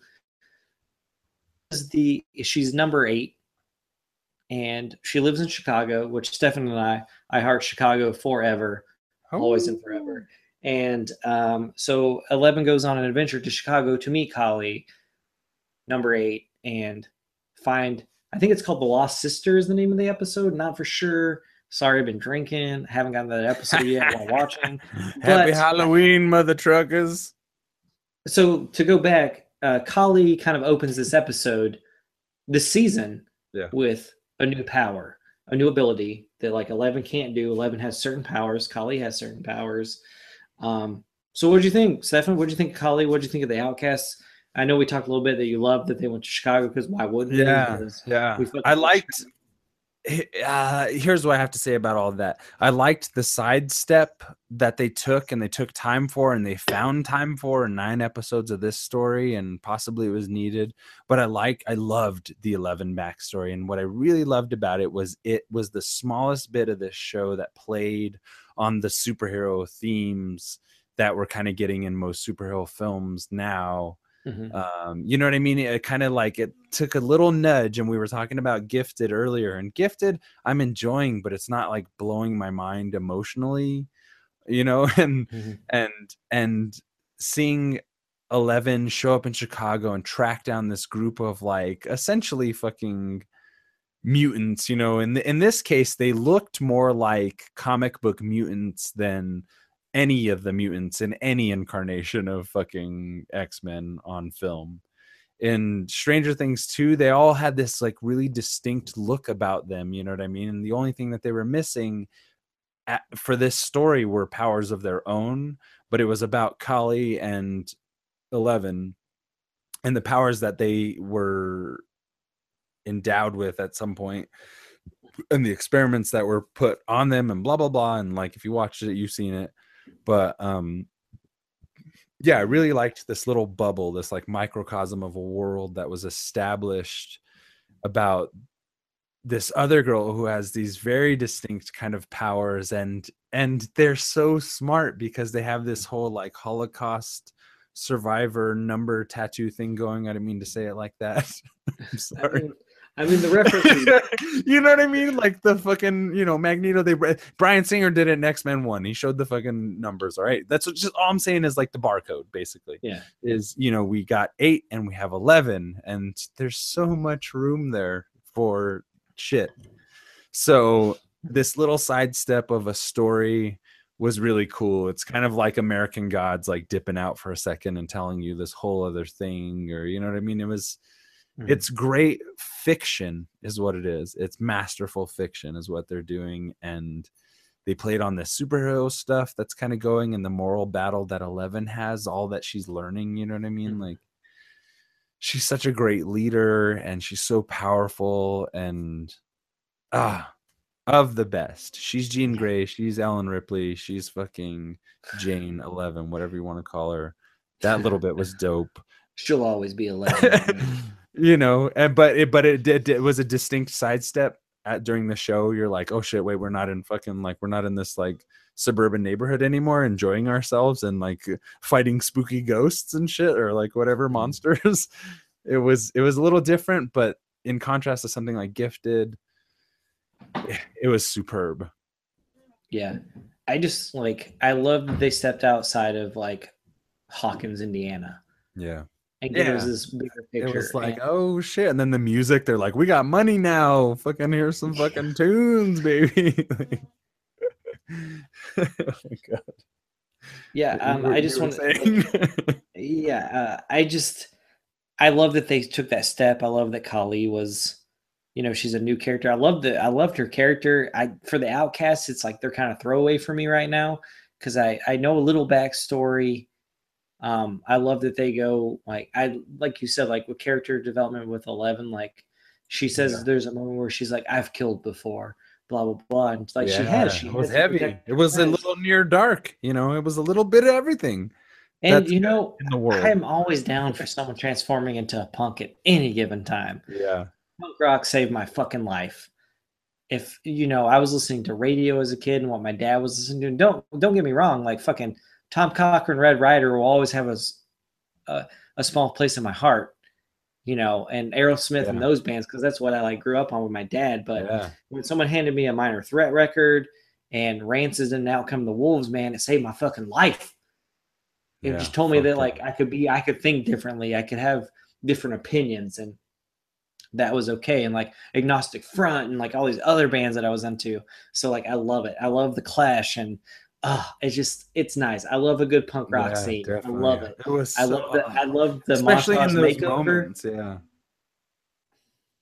Go ahead. sorry. but yeah, I, I I think it was a crucial step.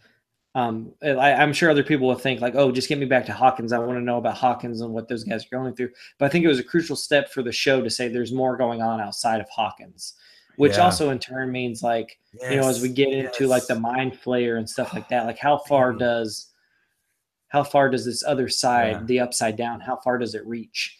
Which I'm Can very I- interested to see where they'll take it.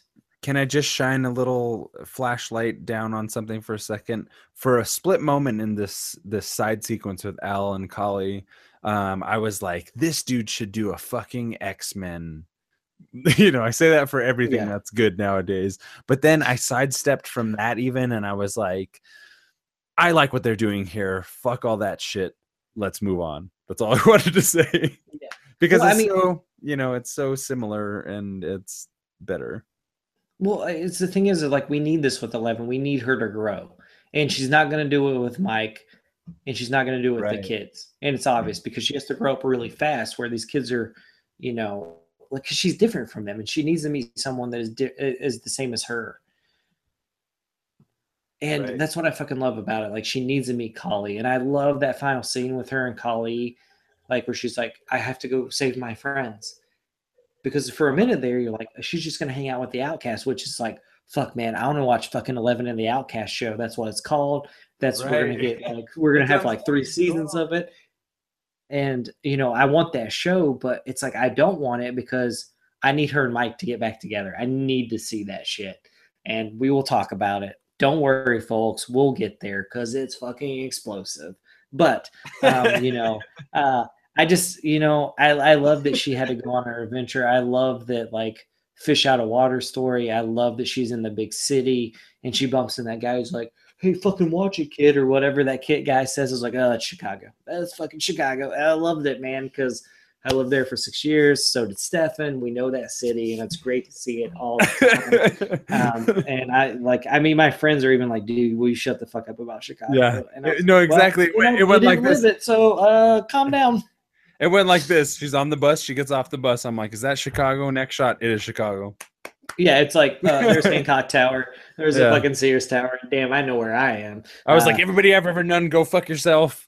That's Chicago. But I just want to say about Kali and the Outcast real quick, and we'll move on because I know we're, Mhm. we're we're deep diving this shit, and it's we are. It's there's a lot Um, to say. but- there's really a lot to uh, fucking say. Join part two of heavy say. rotation this next week. yes. Um, That's all I'm I just right want to say that I thought it was a great addition. I'm looking forward to more. I honestly, this is my theory, and we'll get to theories a little later on. I think Kali's going to show up in Hawkins to help out, but we're moving on. Um, so my next, my next is Dr. Owens, Paul Reiser. We Yeah. all know him from Yes. About You, Helen Hunt, but some of us recall back to our days when we watched Aliens. Hmm. And I'm just gonna go real quick here. I thought Paul Reiser was a bad guy. I was waiting for that turn, motherfucker. I was waiting for that motherfucker to turn bad. but I love that the Duffer Brothers go. That's what you want. That's what you think we're gonna do. But nah, he's just a genuinely good scientist wanting to stop the fucking upside down because there's some crazy shit going on there. We don't need that in the normal world. Think about Dr. Owens, Paul Reiser, because that's what we're gonna call him. Because no one's gonna remember Dr. Owens. I just have to say, I'm a fucking Paul Reiser fan. Mad about you? That's my shit. He was Oh, in mad about dude. you, right? Yeah, yeah, that's a show. Anyway, Uh, yeah, I fucking that's my shit. Helen Hunt, come on, come on, come on. Anyway, Come uh, if you know, as per what you were exactly what you were talking about, is like they, you know, he didn't have like a full villain turn. You really expected it because it's Paul Reiser, and you know him in these like many different ways, but mostly from Alien. And then, but I like how they gave him some moments where he was like, "Yeah, I'm a fucking asshole because I know these kind of people, but they're good." Fucking people. And you know he's like he's like willing to work with other people as per other characters in the series. Loved it. Love paul reiser. I love the callback to the 80s shit with some fucking class man you know? Mhm. i don't know. I get emotional talking Also- about it go ahead I mean, uh, Paul Reiser, like, what a good fucking actor. Like, he's adorable. You love him. you He's want so him to be good. good, but at the same time, you don't know. And he even says in the Beyond, he's the poor man's billy crystal but he's the rich man's billy crystal but yes, I mean, Paul Reiser is fucking dope. He is great in the show. He's a great addition. I fucking loved every second that he was on screen because I thought he was going to be bad, but I love that he ended up being just a genuine dude trying to help out the Stranger Things crew. Like he doesn't want the end of times. He doesn't want the fucking mind flayer showing up. He doesn't want this. He wants to end it. And it's like the whole time, Hopper's like, "Fuck you. Who are you?" Joyce is like, "Fuck." Hopper you." doesn't fuck I don't know around, who you are. man. No, he's got the, the his fucking sensibilities, his humanness. Anyway, sorry. He fucking he doesn't fuck around. He does not. All right, so we're gonna move on because like we're taking so long, and I'm trying to move on along. I we got we're getting the red light here, folks. Don't really. Yeah, you know. Yeah, Andrew's like, "What's going on? I want to watch. I want to finish Stranger Things." Uh, so we got Erica, which is Lucas's sister, little sister, Mhm.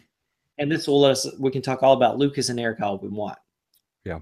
So I, I'm just gonna go real quick. Erica, fucking dope. I love because I have a sister.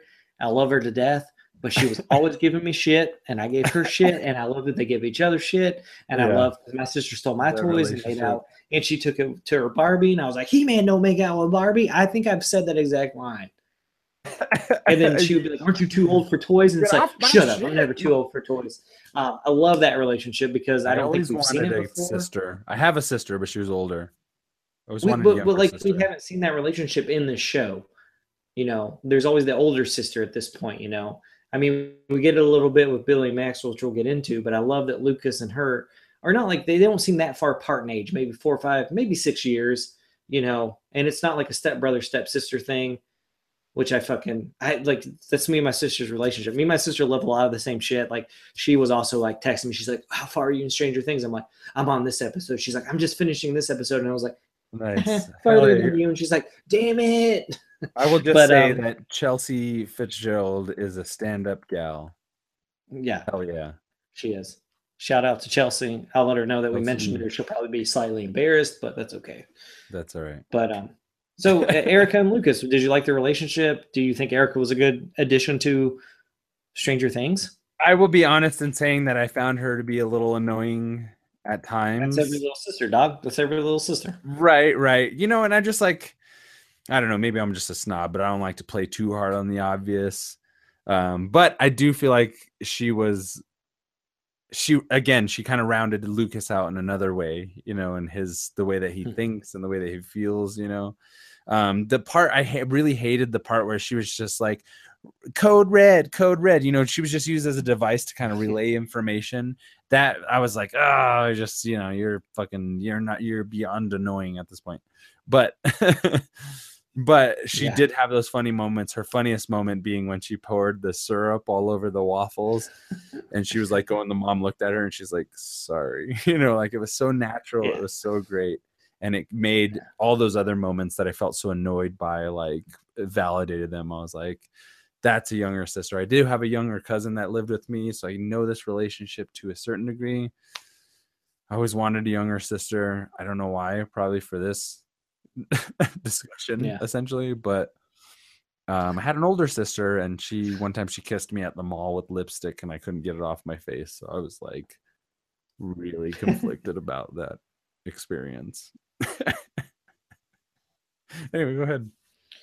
No, I mean, you know, I, I think it like the thing I like about it is it adds to Lucas's life, and I think a lot of people had problems that Lucas did wasn't really developed in the first season, and um, I also think that people kind of discarded Lucas because he was kind of like, I'm not going, like fuck that shit, like you guys are crazy, and it's like you got that friend though, you have that friend that's like, this is dangerous, we shouldn't do it.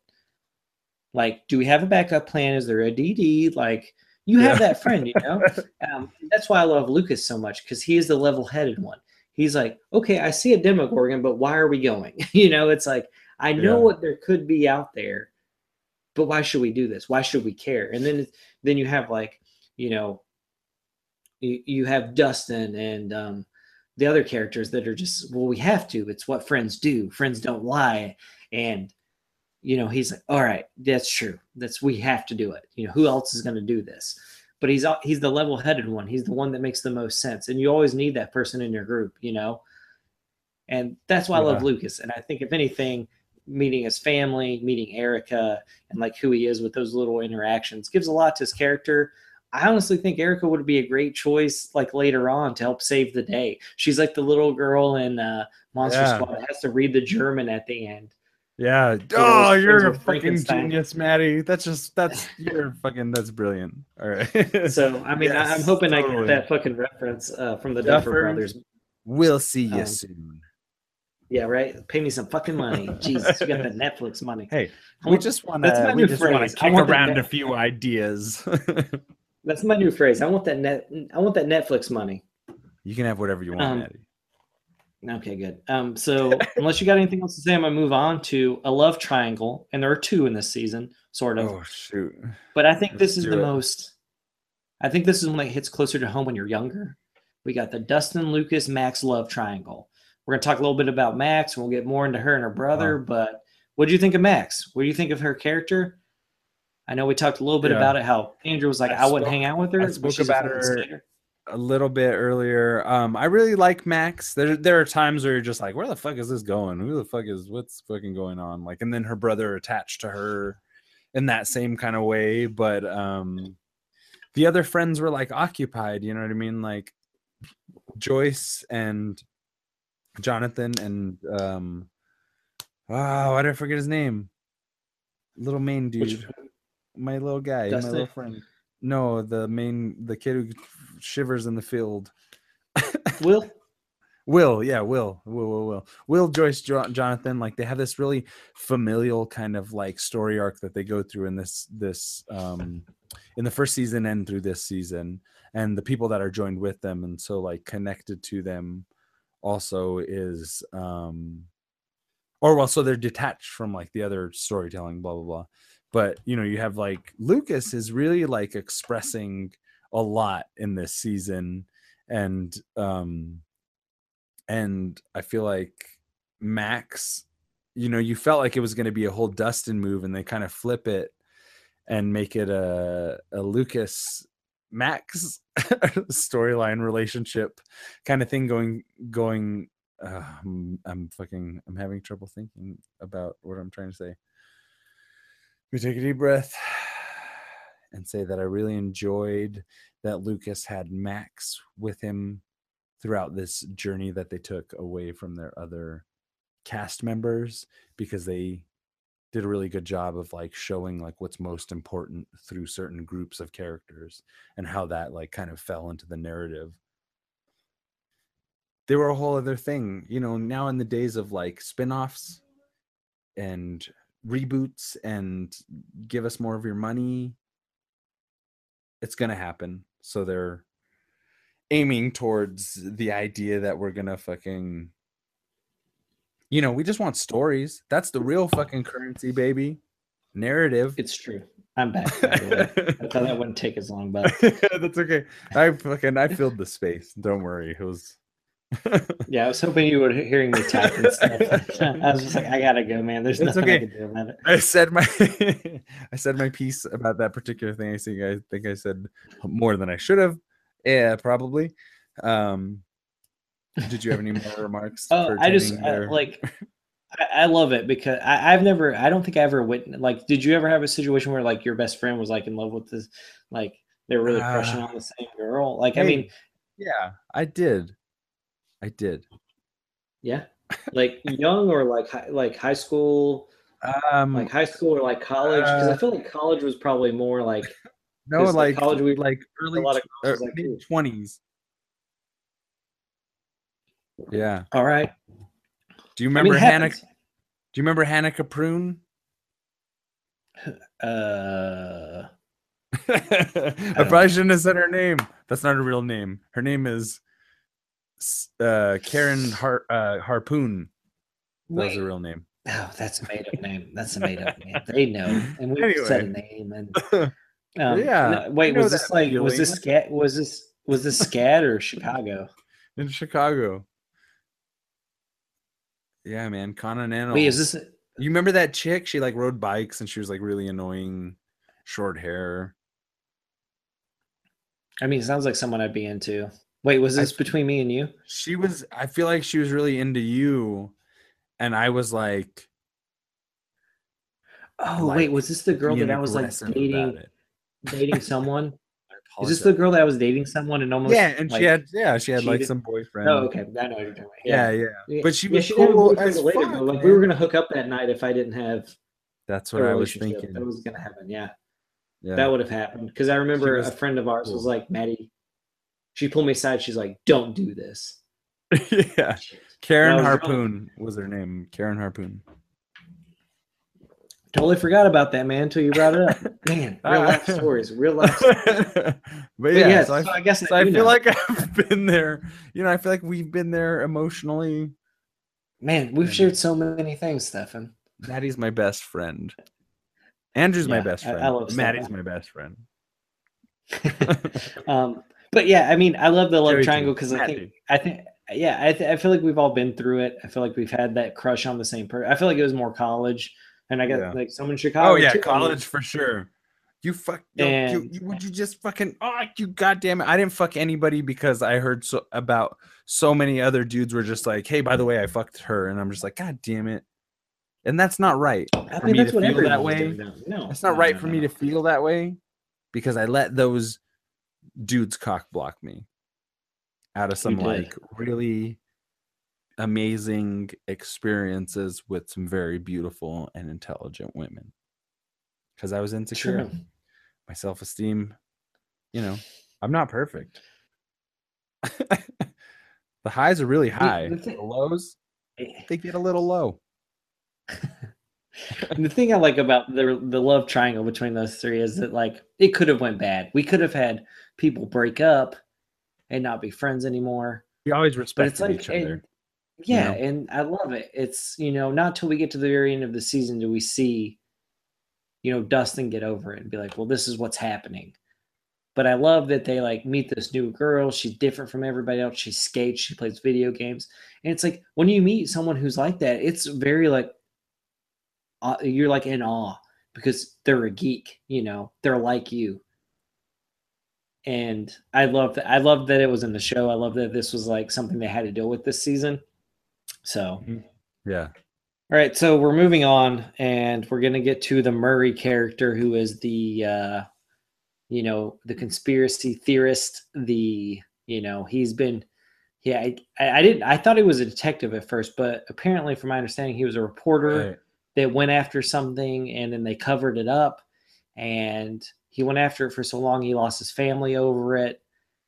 Um, and ultimately, the other, whatever the other thing was, he was going after one and but I thought he was a great addition to the new series. Uh, I think that guy was also in the show Love that's on Netflix, and he plays kind of a creeper, um, but he's funny as it, but also a creeper. He was so- good. I was like, I thought he was gonna be uh Stephen Tobolowsky when I heard his Oh, yeah. voice. You're familiar with this guy, my voice is my passport or whatever. yeah, fucking sneakers. Watch sneakers. If you don't know what I'm fucking talking about, watch fucking sneakers, you asshole. Sorry, I don't mean to be negative. I apologize. But when I heard his voice, I first thought that, and then I was like, "Oh, this guy's just a fucking dime store Stephen Tobolowsky." And then he fucking like owned his shit, and he's great. oh yeah, I totally agree. Fucking great character. And then we've said what we needed to say about Murray, but I think Murray's biggest addition and addition to the cat to this cast and like what he propels forward is Jonathan and Nancy getting it fucking on, which we um, all wanted. We needed. he to was see like, this. I felt, I kind of felt like that scene was like an idea planter, and they're just like, "Well, he does fucking have a dick," and he's like, "Well, she's just pretty fucking cute," and he's a fucking pervert. I would watch out for a little bit of that aspect because I guarantee you he had fucking cameras in that bedroom. Anyway, go ahead. He probably did. But I love the fact that he just calls Jonathan and Nancy on their shit. And it's hard as a kid in high school to be like, hey, I'm, you know, I know that I need this is the one for me. But Jonathan is, you know, he's shy, man. He's a shy kid. Doesn't wanna um, but I just love that whole scene with them when they go to tell him like like after they sneak into the uh the lab and like get all that shit to present it to people and Murray goes on Oh, this whole like I'm thinking and he makes like that. That's truly. Yeah. Sorry to interrupt you again. That's truly the Jean and and and Scott relationship going on here. oh yeah for sure it's great I fucking love it Solving Uh, mysteries together.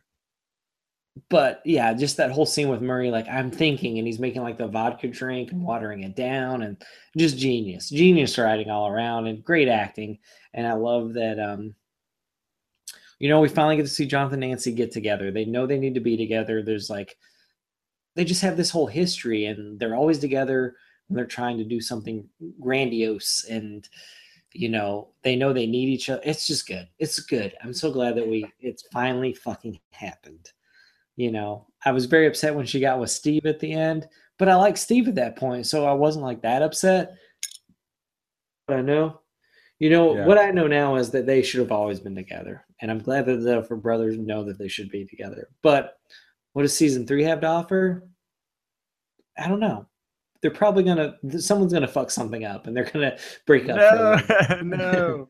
all right so i'm gonna move on to we're gonna talk about billy yeah. and max which are i guess you know like two of the bigger characters they both go to the same high school as the other kids you know we got to talk about him. what do you think about Yeah. billy uh I really liked uh Billy. He's a good actor. I like that kid. I just realized we just realized that he's from the fucking Power Rangers. He was Jason.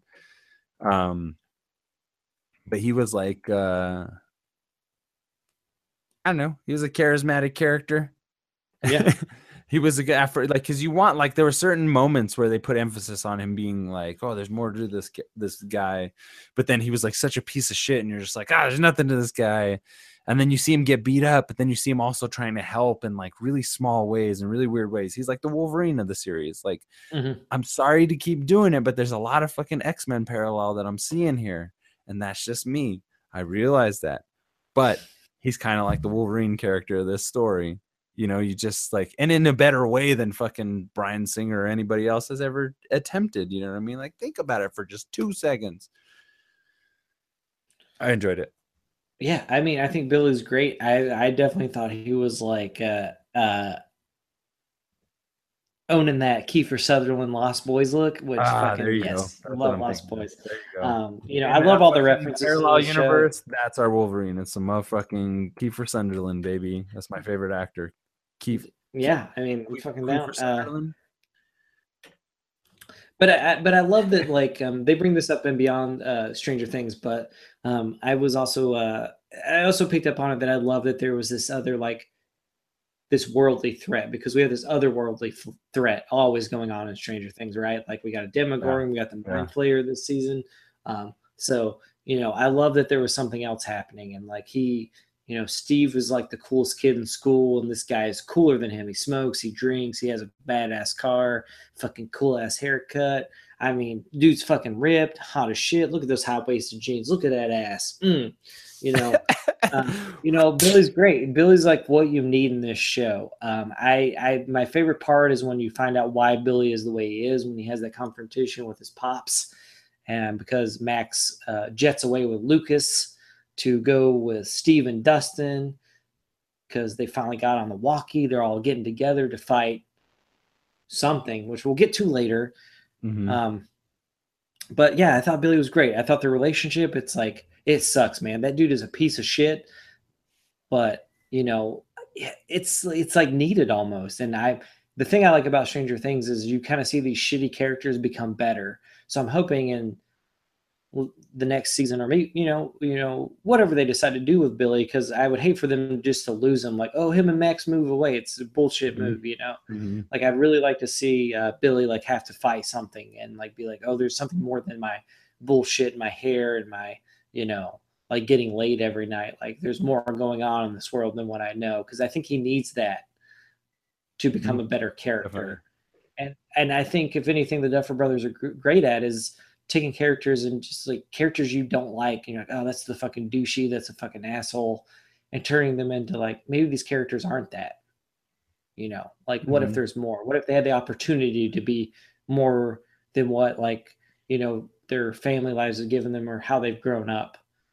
And i think they constantly do that with every character you know? Like with 11 Yeah. with and it's just yeah, i think it's fucking genius but i love billy love max love the new additions all right so here we go right before we get into the creature shit and the end Uh-huh. of this we're going to talk about bob the superhero Yeah, for sure.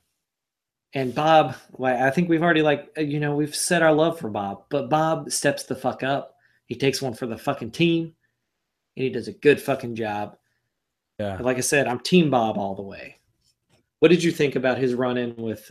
We'll get into the demo dogs and Dart and the Mind Flayer, but like, you know, ultimately we all know that Bob does not make it out of the season, which is sad because I would have had all the Sean Astin. I would loved him to go on.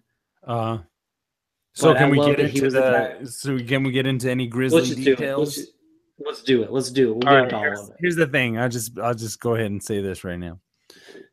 My boy Bob the Brain, he realizes what needs to be, what needs to happen, and he jumps at the chance because he knows it's all about basic, some coding language that he knows, computer coding language, and you know he jumps at the chance to help because he knows it. He doesn't jump at the chance to help because He's well, strong. I mean, it's important, but it's just he just kind of like naturally because like that's where I'm best at, and that's what makes Bob a superhero. Is he doesn't even think about what's right or wrong. It's just who he fucking is, Mhm. and there he is, and he's helping. And you know, spoiler: he's my boy sacrifices himself in a way more thematically more more in a nor- narrative kind of way because he's right there. There is like a long moment where you're like you can fucking run in that half second but like i explained to somebody earlier you uh, were we having this conversation uh, but what i said earlier was that you know for the character in the story it probably happened in an instant you Mhm. know him being taken out and stuff like that. Otherwise it wouldn't have happened obviously because we've seen how smart all these characters are but in a filmic sense we get that moment where we see you just know there's that low angle where the person is smiling you're like ah fuck they're about to get eaten by something you know what i mean? And there's this like long pause this dramatic pause and then the monster hits him but that's like playing to our emotions you know? And and that monster i just want to tell you this audience members fans of stranger things fans of sean astin you know i it's it's hard. It's hard to come to grips with but this is reality here what we're dealing with and you know sometimes the monster gets you know what do they say no no country for old men? Sometimes bad things happen to good people. Mhm. and you know that's what it took for everybody else to survive. It took him being there and dying that way and giving what he gave they don't call him bob the brain for nothing I mean, it's true, man. I mean, the thing is, is like if people are upset about him like not running towards her and getting out, it's like this scene happens in all these kinds of movies that Stranger Things is, is you know, gathering all the like references to, and you know, this scene had to happen. You know, like yeah, I was on the edge of my seat just like everybody else. I wanted Bob to live just like everybody else, but like, what's his character arc for the next season? Because you know, Hopper and Joyce are probably going to get together, which you kind of secretly really want, you know, because Yeah. they're better together, you know, than Bob. Bob is going to be the guy. Like, this is what's going to happen with Bob if he lives. Bob will live. He will be. They will get married, but Joyce will cheat on him with Hopper, and we don't Yeah. want that because everyone in Stranger Things. Like, I think the things about about Stranger Things is is like, you know, this is the tagline for the friend group, but friends don't lie, and I think Yeah. it was throughout the entire show. Like I think everyone's very true with one another. And like, yeah, they do tell white lies to get things done or because they're scared. And like we've all done it. It doesn't mean that they're any less like not following that rule. It's like Yeah. Dustin keeps Dart and doesn't tell anyone about it when he finds him and finds out what Dart is. It's just like he's scared and he doesn't want to get in trouble for it. He doesn't want to lose his friends. And they have conversations about this. But that's what makes the show so great.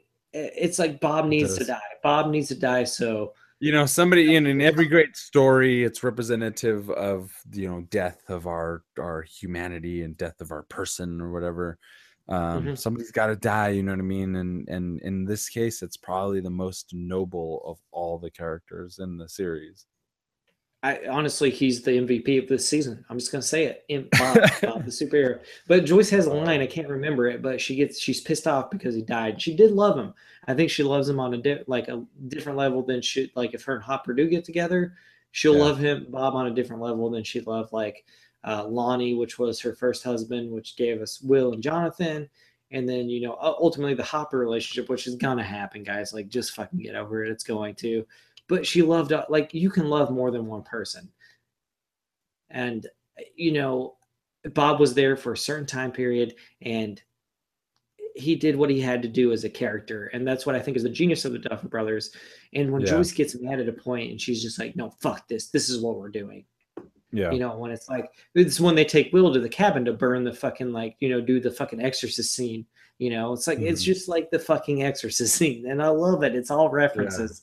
And yeah. I love it. But they make it its own, which is the genius of these guys and yeah. production and Netflix letting them do what they want.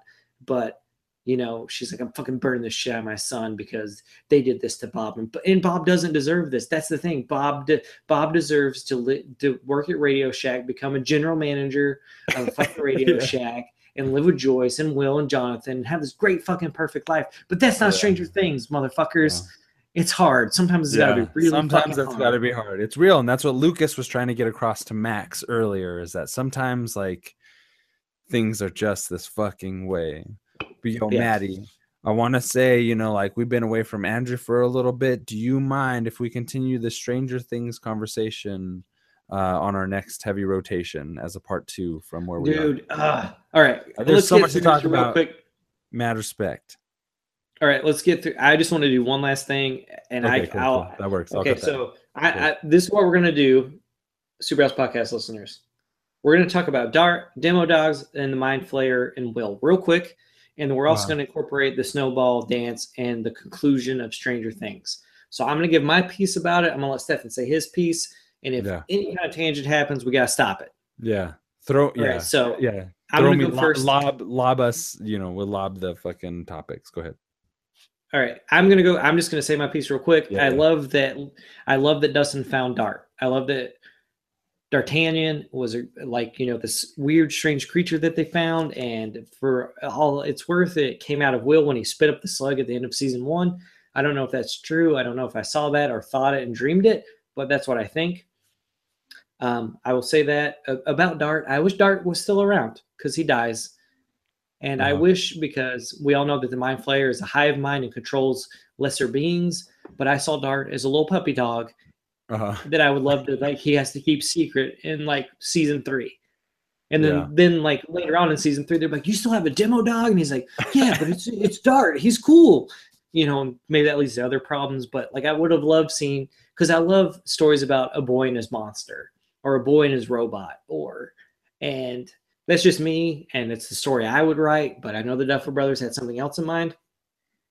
Yeah. So let's talk about the Demogorgon real quick. Great creature, great design, loved it. I have a pop figure over there, love it. Ah, Kind of want the so little much Funko action say. figure. Yeah, uh, let me get through it. Uh, Demo dogs is what you do with fucking Stranger Things too. This is fucking aliens, everyone. You need demo dogs. You need as Yeah. many Demogorgons as you get, but smaller. Man, truth.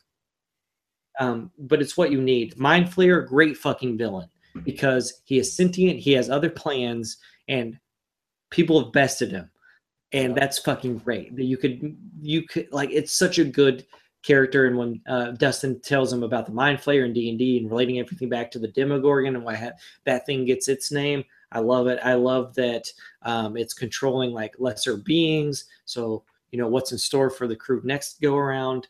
Um, real quick on Will. I love fucking Will this season. We get more of Will. He gets possessed. And I, you know, if I haven't said enough, I love possession stories. You know, I have a I have a religious upbringing, so like demons and shit like get to me, and like having something possess Will, I think was great. I love the scene where he falls down in the field and does the fucking thing scream, so fucking good. Oh, so uh so anyway, I'm gonna go to the conclusion real quick. I thought Snowball Dance was a great way to end this fucking season because you want to see these kids kiss, you want to see them have, you know, this relationships, you want to see them be you want to see everyone be a kid. I want to touch real quick on Nancy and Dustin because I thought it was great because I wish, you know, I think everyone wishes they had that that the sister of a friend that would have danced with them and made the other girls jealous because she's dancing and she's cuter and she's older. And ah it's so good. The duffer brothers get what it's like to be that age because i'm sure they went through the same shit as we all did on some level. I mean I'm, Yeah. uh, for me anyway, I'm sure there were popular kids out there who got whatever the fuck they wanted, but I'm a fucking geek and I listen to like fucking rock and roll music, so uh, I didn't get that. Um, I thought it was a great conclusion. I love how they ended with the mind flayer over the upside down. The mind flayer is going to play another fucking role in this, and he's smarter than we all think. He just he got bested, and we all know about great villains. They always come back, and that's what I think the genius of Stranger Things and the Duffer Brothers is: is you don't kill off good villains. And I think the Mind Flayer is definitely a great villain. And I hope we get, you know, I don't need a voice from him, but I need him to possess more things and talk people and be like, Yeah. well, you bested me this time, but you won't best me this. And I think, you know, hopefully, and I'm going to go through my thoughts for season three. I like to see Eric, Erica, and Billy become better characters and hopefully save the day against another Mind Flayer team up, like a versus. You know, we get the full Stranger Things crew, Billy and Steve, fucking taking out fucking demo dogs or whatever the fuck the Mind Flayer has for them because we don't know what exists in the Upside Down. Exactly. Yeah, we know we yeah. got Demogorgons, Demo Dogs, and a Mind Flayer that exist, but what else is out there? Right. And anything can happen because if anything showed us about this season, the Duffer Brothers have a plan and it's going to be fucking dope. Stefan, take it away. What are your thoughts on all? Okay, so all yeah, sorry, things. sorry to rush you. I'll go run down those topics real quick. Um, the f- I really didn't like the whole D'Artagnan name to begin with. I like Three Musketeers. Don't get me wrong, but I hated how they called him Dart. I was just like, oh, this is so forced to me. Like, what the fuck? Fucking fuck that. And the only thing that I thought of when I saw that little creature was Slither. Right away, end of first season, I was like, that's some Slither shit. Dustin, this is where I think you were fucking naive as a motherfucker and you should Mhm. listen to everybody. However, them goddamn Duffer brothers, this is how they get you. The endearing end piece where this motherfucker, this is how you know and how intelligent the the Demogorgon species is or whatever. You know what I mean? Like they're like where they're just like, oh, but we're gonna add a, a level, a, a, new level here that you didn't think about, and then it's like, oh wait, we're gonna add another level. How do you think about that? And I'm just like, God damn it. you know what I mean? I didn't like Dart, and they're like, Dart's this and Dart's that. It was too Amblin Spielberg cutesy for me. I'll give it that. Maybe that's what they were going for. You could take that shit out the door. However, when they rounded it out, I'm just like, you sons of bitches. How dare it's you? ET, man. It's fucking almost it ET. it is. And they phoned home on that shit right there. It was I was just like, ah, you got and maybe that's what it is. There's an art form in that. And it just like it's some kind of like pain and pleasure. That's like some Hellraiser shit. mm-hmm. you know, yeah. in filmmaking uh, wise. Um uh but uh i love in in terms of like what we've been saying about aliens and all that stuff is like it's really about like the evolution and the slight bit of backstory we get on the creature aspect of everything and mm-hmm. they did such a great job with that and just like developing everything and as much as i'm just like i don't like dart you know stupid I love the whole turn, and this motherfucker he like gave his turtle up. Like, who doesn't want a fucking turtle? He's like, nah, this is. I even... know what happened to the fucking turtle. We know the cat's yeah, dead, but he's just in the room the somewhere. Yeah, yeah, I know. He probably went hiding someplace cool, the basement, probably. Oh, I don't want to think about that.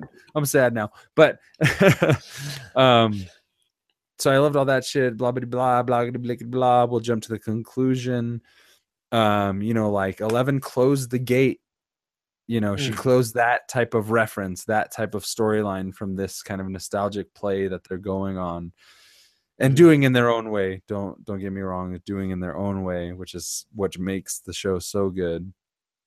But you know, they had this ending, you know, this cliffhanger ending that is just like we mentioned mind flayer, but you have no idea what that means yet. And I'm just like, oh, like it's you motherfuckers, yeah. you know, they wrapped up a certain part of the story but in doing so, in wrapping up the answers that we were left with from season one, they raised whole new questions with all the new stuff. Yeah. You're just like, oh my God, it's really fucking good, people. Like, you don't need us to tell you it's good, but you know, it's just like again i said like i'm i'm pretty unpatriotic i'm pretty fucking like anarchistic i think in a lot of my views, but this is America to me. Television, good, great American television on down from fucking Cheers, Roseanne to The Simpsons to fucking The, the Wire to fucking, you know, Bionic Man, you name it. This is great American television,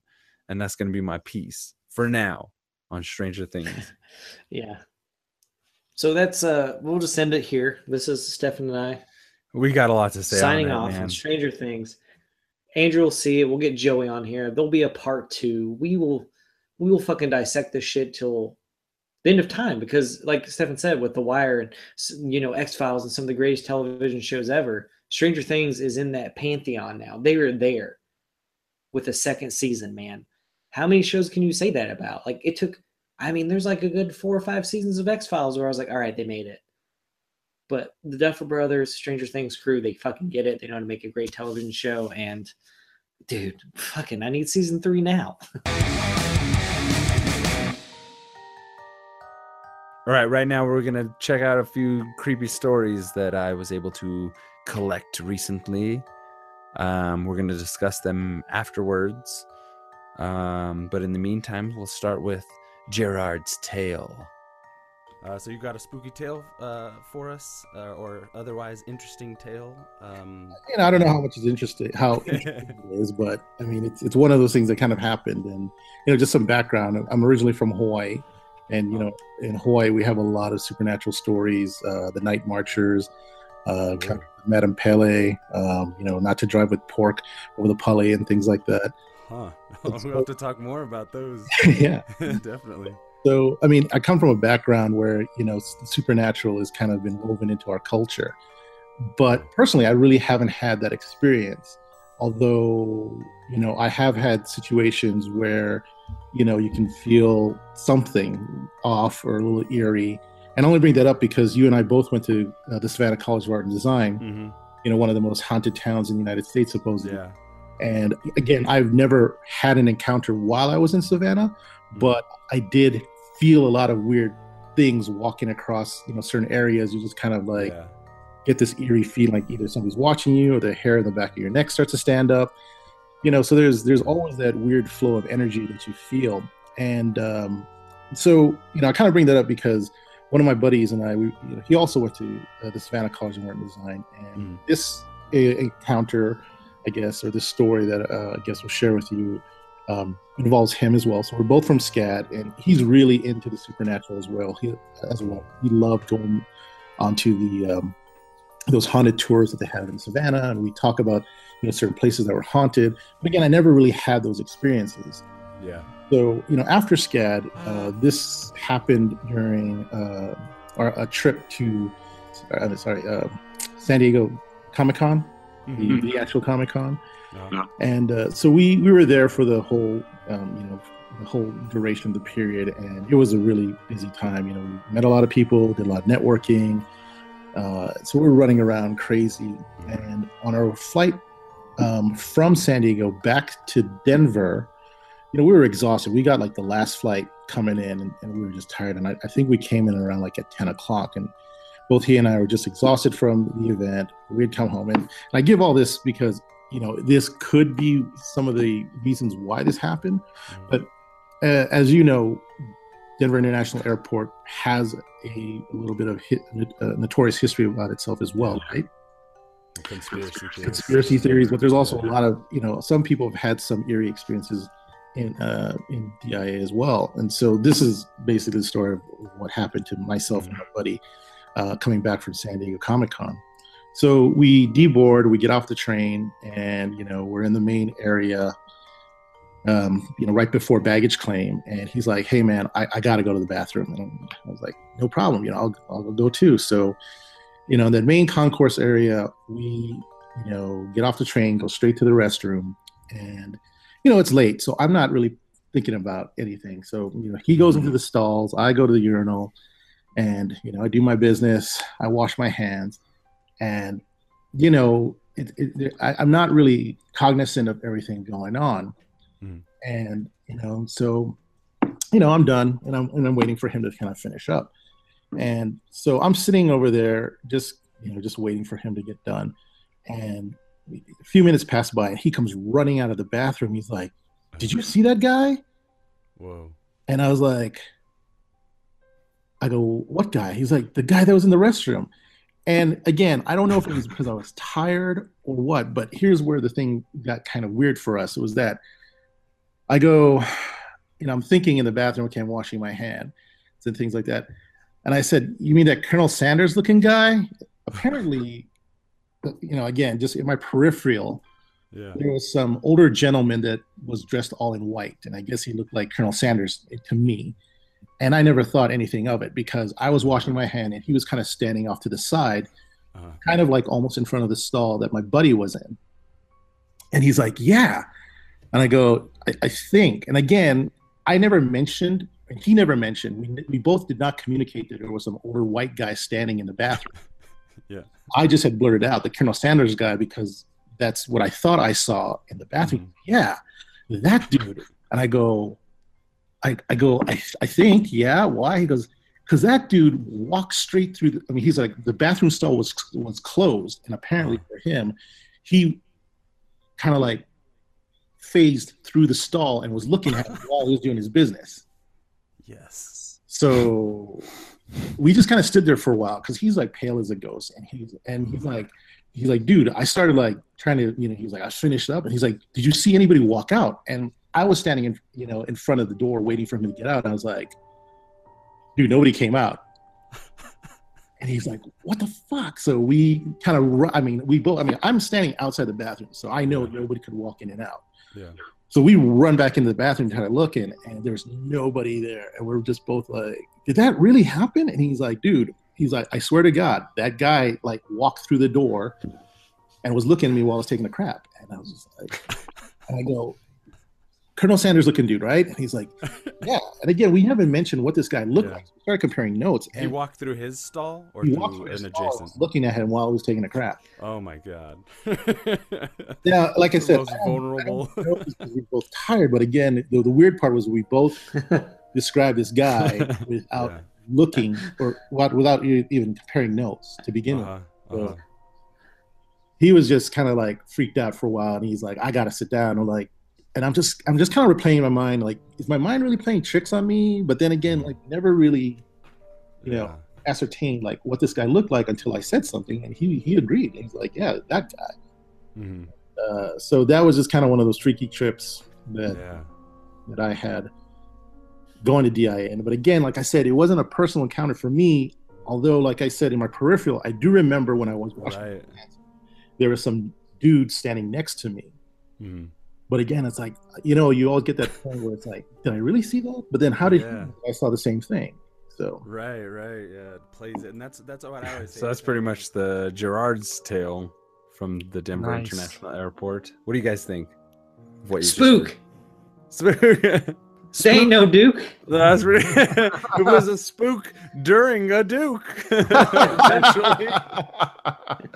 That's amazing. only, only thing is, this guy didn't see the whole thing himself, though, right? His friends, right, saw right. And He, just see saw it it. as peripheral. Yeah, but yeah, he said he does remember the presence of some person there, and then like, I would be fucking ghost face too if I fucking was taking a shit and I'm just like, oh, hello, like you have nowhere to run, even though you probably could run right through them. Coming to terms with all that in of itself is an obstacle that I don't ever want to deal with. While taking a shit. Well, taking a Never. shit, seeing a specter. No, hell no. That looks like Colonel Sanders. Like, that's a whole conversation that you cannot have on the shitter. Yeah, no. But it's like if yeah. it's just staring at you and there's no like you like what the, I don't know. Like if it's like a like I mean we'd have to hear this guy's story to see how long it took, but you know I don't know, man. That's fucking weird. I love it. I love it though. So Yeah. post post shit, the ghost gets up, phases through the stall door, and then leaves. yeah, yeah. So he, so Gerard, who told the story, is peeing, and he sees somebody on his like, you know, his side peripherally, and then whatever action is taking place there, he pees, kind of notices, leaves, and the action that took place was this other friend shitting as a ghost phased through his stall door to stare at him shitting. So you know, it's one Oh, of those man. things. Yeah, that know, is that is scary, but the thing that connects it is that they either of them didn't um, describe this thing until after they were both out of the bathroom. So that registers on my scale as a spook. I liked how he hmm. told it, but the fact that he said that they were really tired and that that I think that Sure, that raises a red flag for sure. man. sure. Dude, I mean You know, as much as a it- healthy skeptic, you know, we need this. I mean, the thing is, is like I also saw my apparition when I was really tired and working late on an illustration. Yeah. But I mean, man, like I think sometimes you have to be in that weird kind of state of like tired and awake to see some of this stuff because you're seeing into, in my opinion, you're seeing into another work, like another dimension almost. So Right. like you can't just stare right at it and see it. I mean, I'm sure people do see stuff like that, but there's got to be that like blur or something, you know? Like I feel like a lot of people are like, well, you know, I was a little tired, and that's when they see it. And like, sure, maybe it was a guy with like a, a white beard or something that like was there, but it's like ah, I don't know, man. It's like since I've had it happen, it's like ah, I get it, I get it. You know, you don't want to believe it, but what if? And that's what I love about it. Hmm. Very good. All right. What was that a spook from you? I would say spook because I like the way he told it. He seemed like a cool dude, Yeah. He's a good Uh, guy. He's from from our alma mater. and Hawaii's cool. Uh, I just can't believe the ghost stuff entirely based on this evidence, but um, as a story, it's pretty cool. I want to believe. I want to believe. Me too. I'm uh, Scully up in this bitch, man. All right, I have Damn, one Scully, more get out. Got two Mulders here. scary story. So right now we're gonna listen to my friend Sam's story, and this one is titled "The Gremlin." And What? three, brother when we were younger he just always had like problems sleeping up in his room. And uh, he would just always come downstairs and tell my mom like he always felt like there was something breathing on his neck.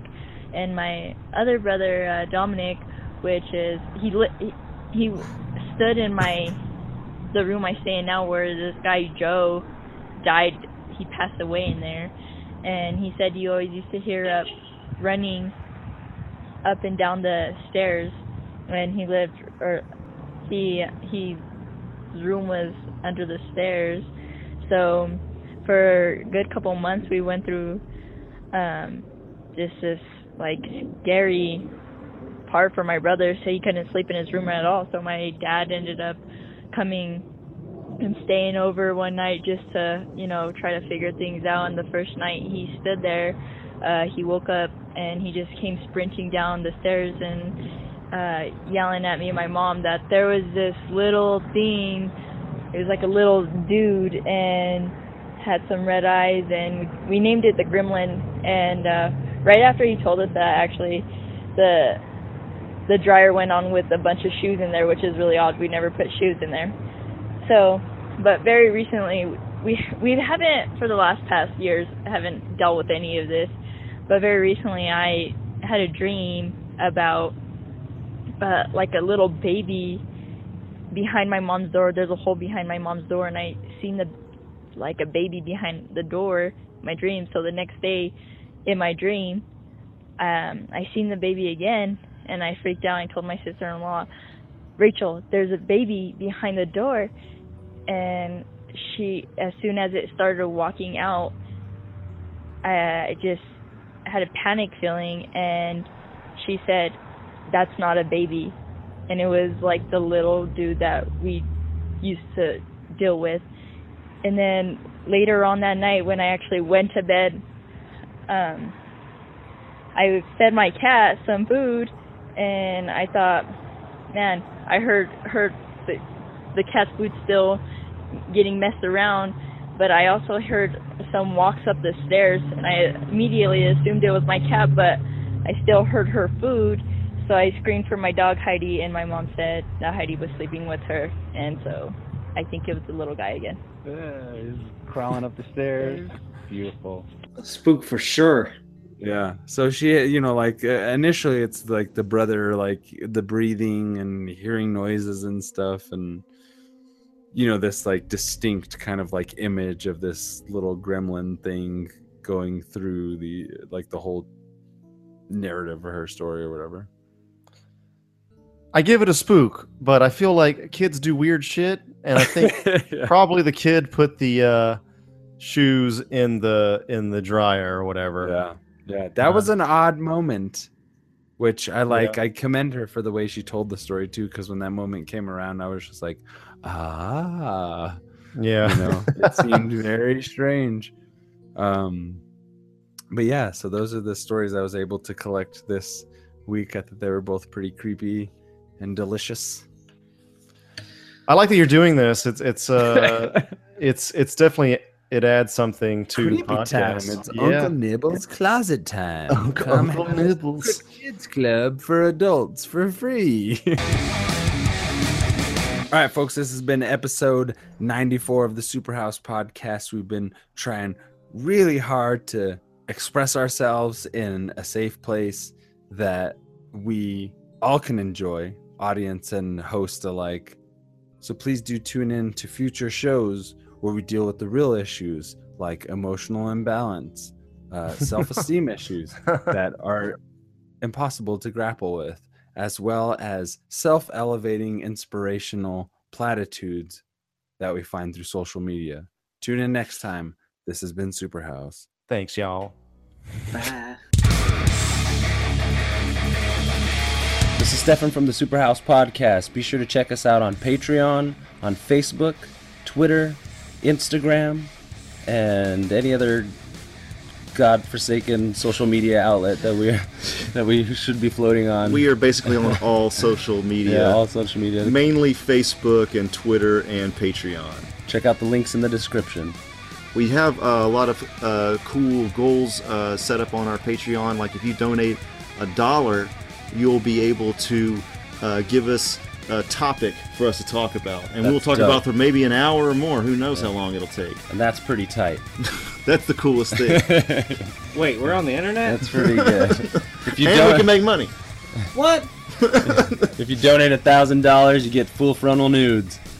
We haven't set that up, but it's a possibility. If you give us a grand, who knows what'll happen? Check us out. I'll do that. I'll do that.